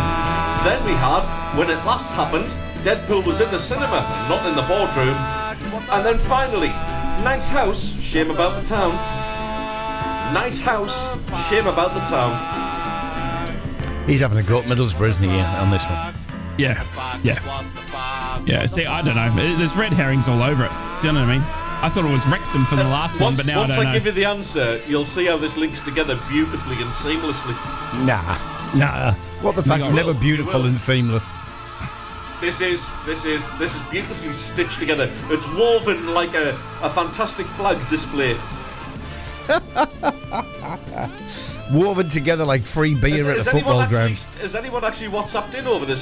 Daniil's very quiet. No, just um, just the one earlier from Jack saying it's got to be Mario Balotelli. Yep. Any of you got any I stick with that. what we've got? Nice house, shame about the town. He's, he's having a pop at Middlesbrough, definitely. Um, because that's the sort of guy nice he is. house, shame about the town. And then the last one was about Deadpool. When it last happened, Deadpool was in the cinema and not in the boardroom. Yeah. I mean, when did Deadpool not right. 1 I'll come you, I'll, out? give you a, I'll give you. I'll give you a helping hand. Yeah, exactly. Think about. Think 2016. About when Deadpool. came out. 2016. Yeah, exactly. So 2016, Deadpool 1 came out. It's something to do with a derby in 2016. Is it? Money talks, so there must be a big uh, big name signing that changed the outcome of the game. Got to be. Something Money to do with Villa talks. as well, a villain. Good morning, gents, by the way. Dazzy Oh, boy. good morning, Daz. morning, mate. Morning, Daz. Good morning, Daz. I guess you haven't had much to talk about this morning. No, Nah, it's been quiet show, mate. Uh, yeah. Two, Yeah. two hours of what the Yeah. fact. We are, we've got to we got to ask for you to get some more jingles, mate. We had too much radio silence, to be honest with you. So Daz, 2016. you, you came in and said something there. What what was it? Yeah, it was. Uh, you mentioned a villain in there, so something So to do it's with Aston Villa. Okay, Daz is starting to get along the right lines. What was that clue again about the Was- villain? Uh, that's the thing with cup games. There's always a hero and a villain. Was there it was, something uh, to do so I'll- I'll give with you one Derby more time. County instead one of a time, derby right? as well? money talks and finally ends the jinx. That's the thing Yep. with cup games. There's always a hero and a villain. When it last happened, Deadpool was in the cinema and not in the boardroom. We already know now that's uh, 2016. And the final clue Yep. was nice house, shame about the town. Jeez. When did um, Doug Ellis sell Villa? Don't know. No idea. Well, I think it was before then. Like, Yeah, It was You know what I was thinking as well? When was that whole like uh, Mel Morris selling, you know, Derby Stadium? Remember all that? That and was he did it dodgily. That was after two. Was that 2016? 2016? It was after that, wasn't it? Was More it? recent. Good one, this Yeah, mate. It's a good. It's a good. It's a good one. Maybe one worth hmm. holding over Fancy. till tomorrow. It's it's just it's just Oh, it's a rollover. it's not Oh. a rollover. There's a What the reprieve. It's like having your head under the the guillotine and a bit Not of a paper coming in saying you can't execute the guy.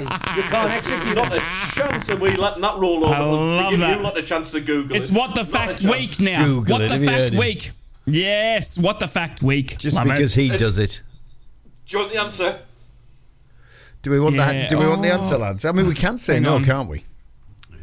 Did I mean Not really. Derby Derby County, Aston. Villa, 2016. I don't know. Yeah, nah, go on. Has Derby got County nothing. got anything to do with it? House, Fulham. Could it be Fulham? House. No. Go on, Ted. Give us the Corner. answer. I've got Go something on. to share with Put you. us out of our misery. Go on then.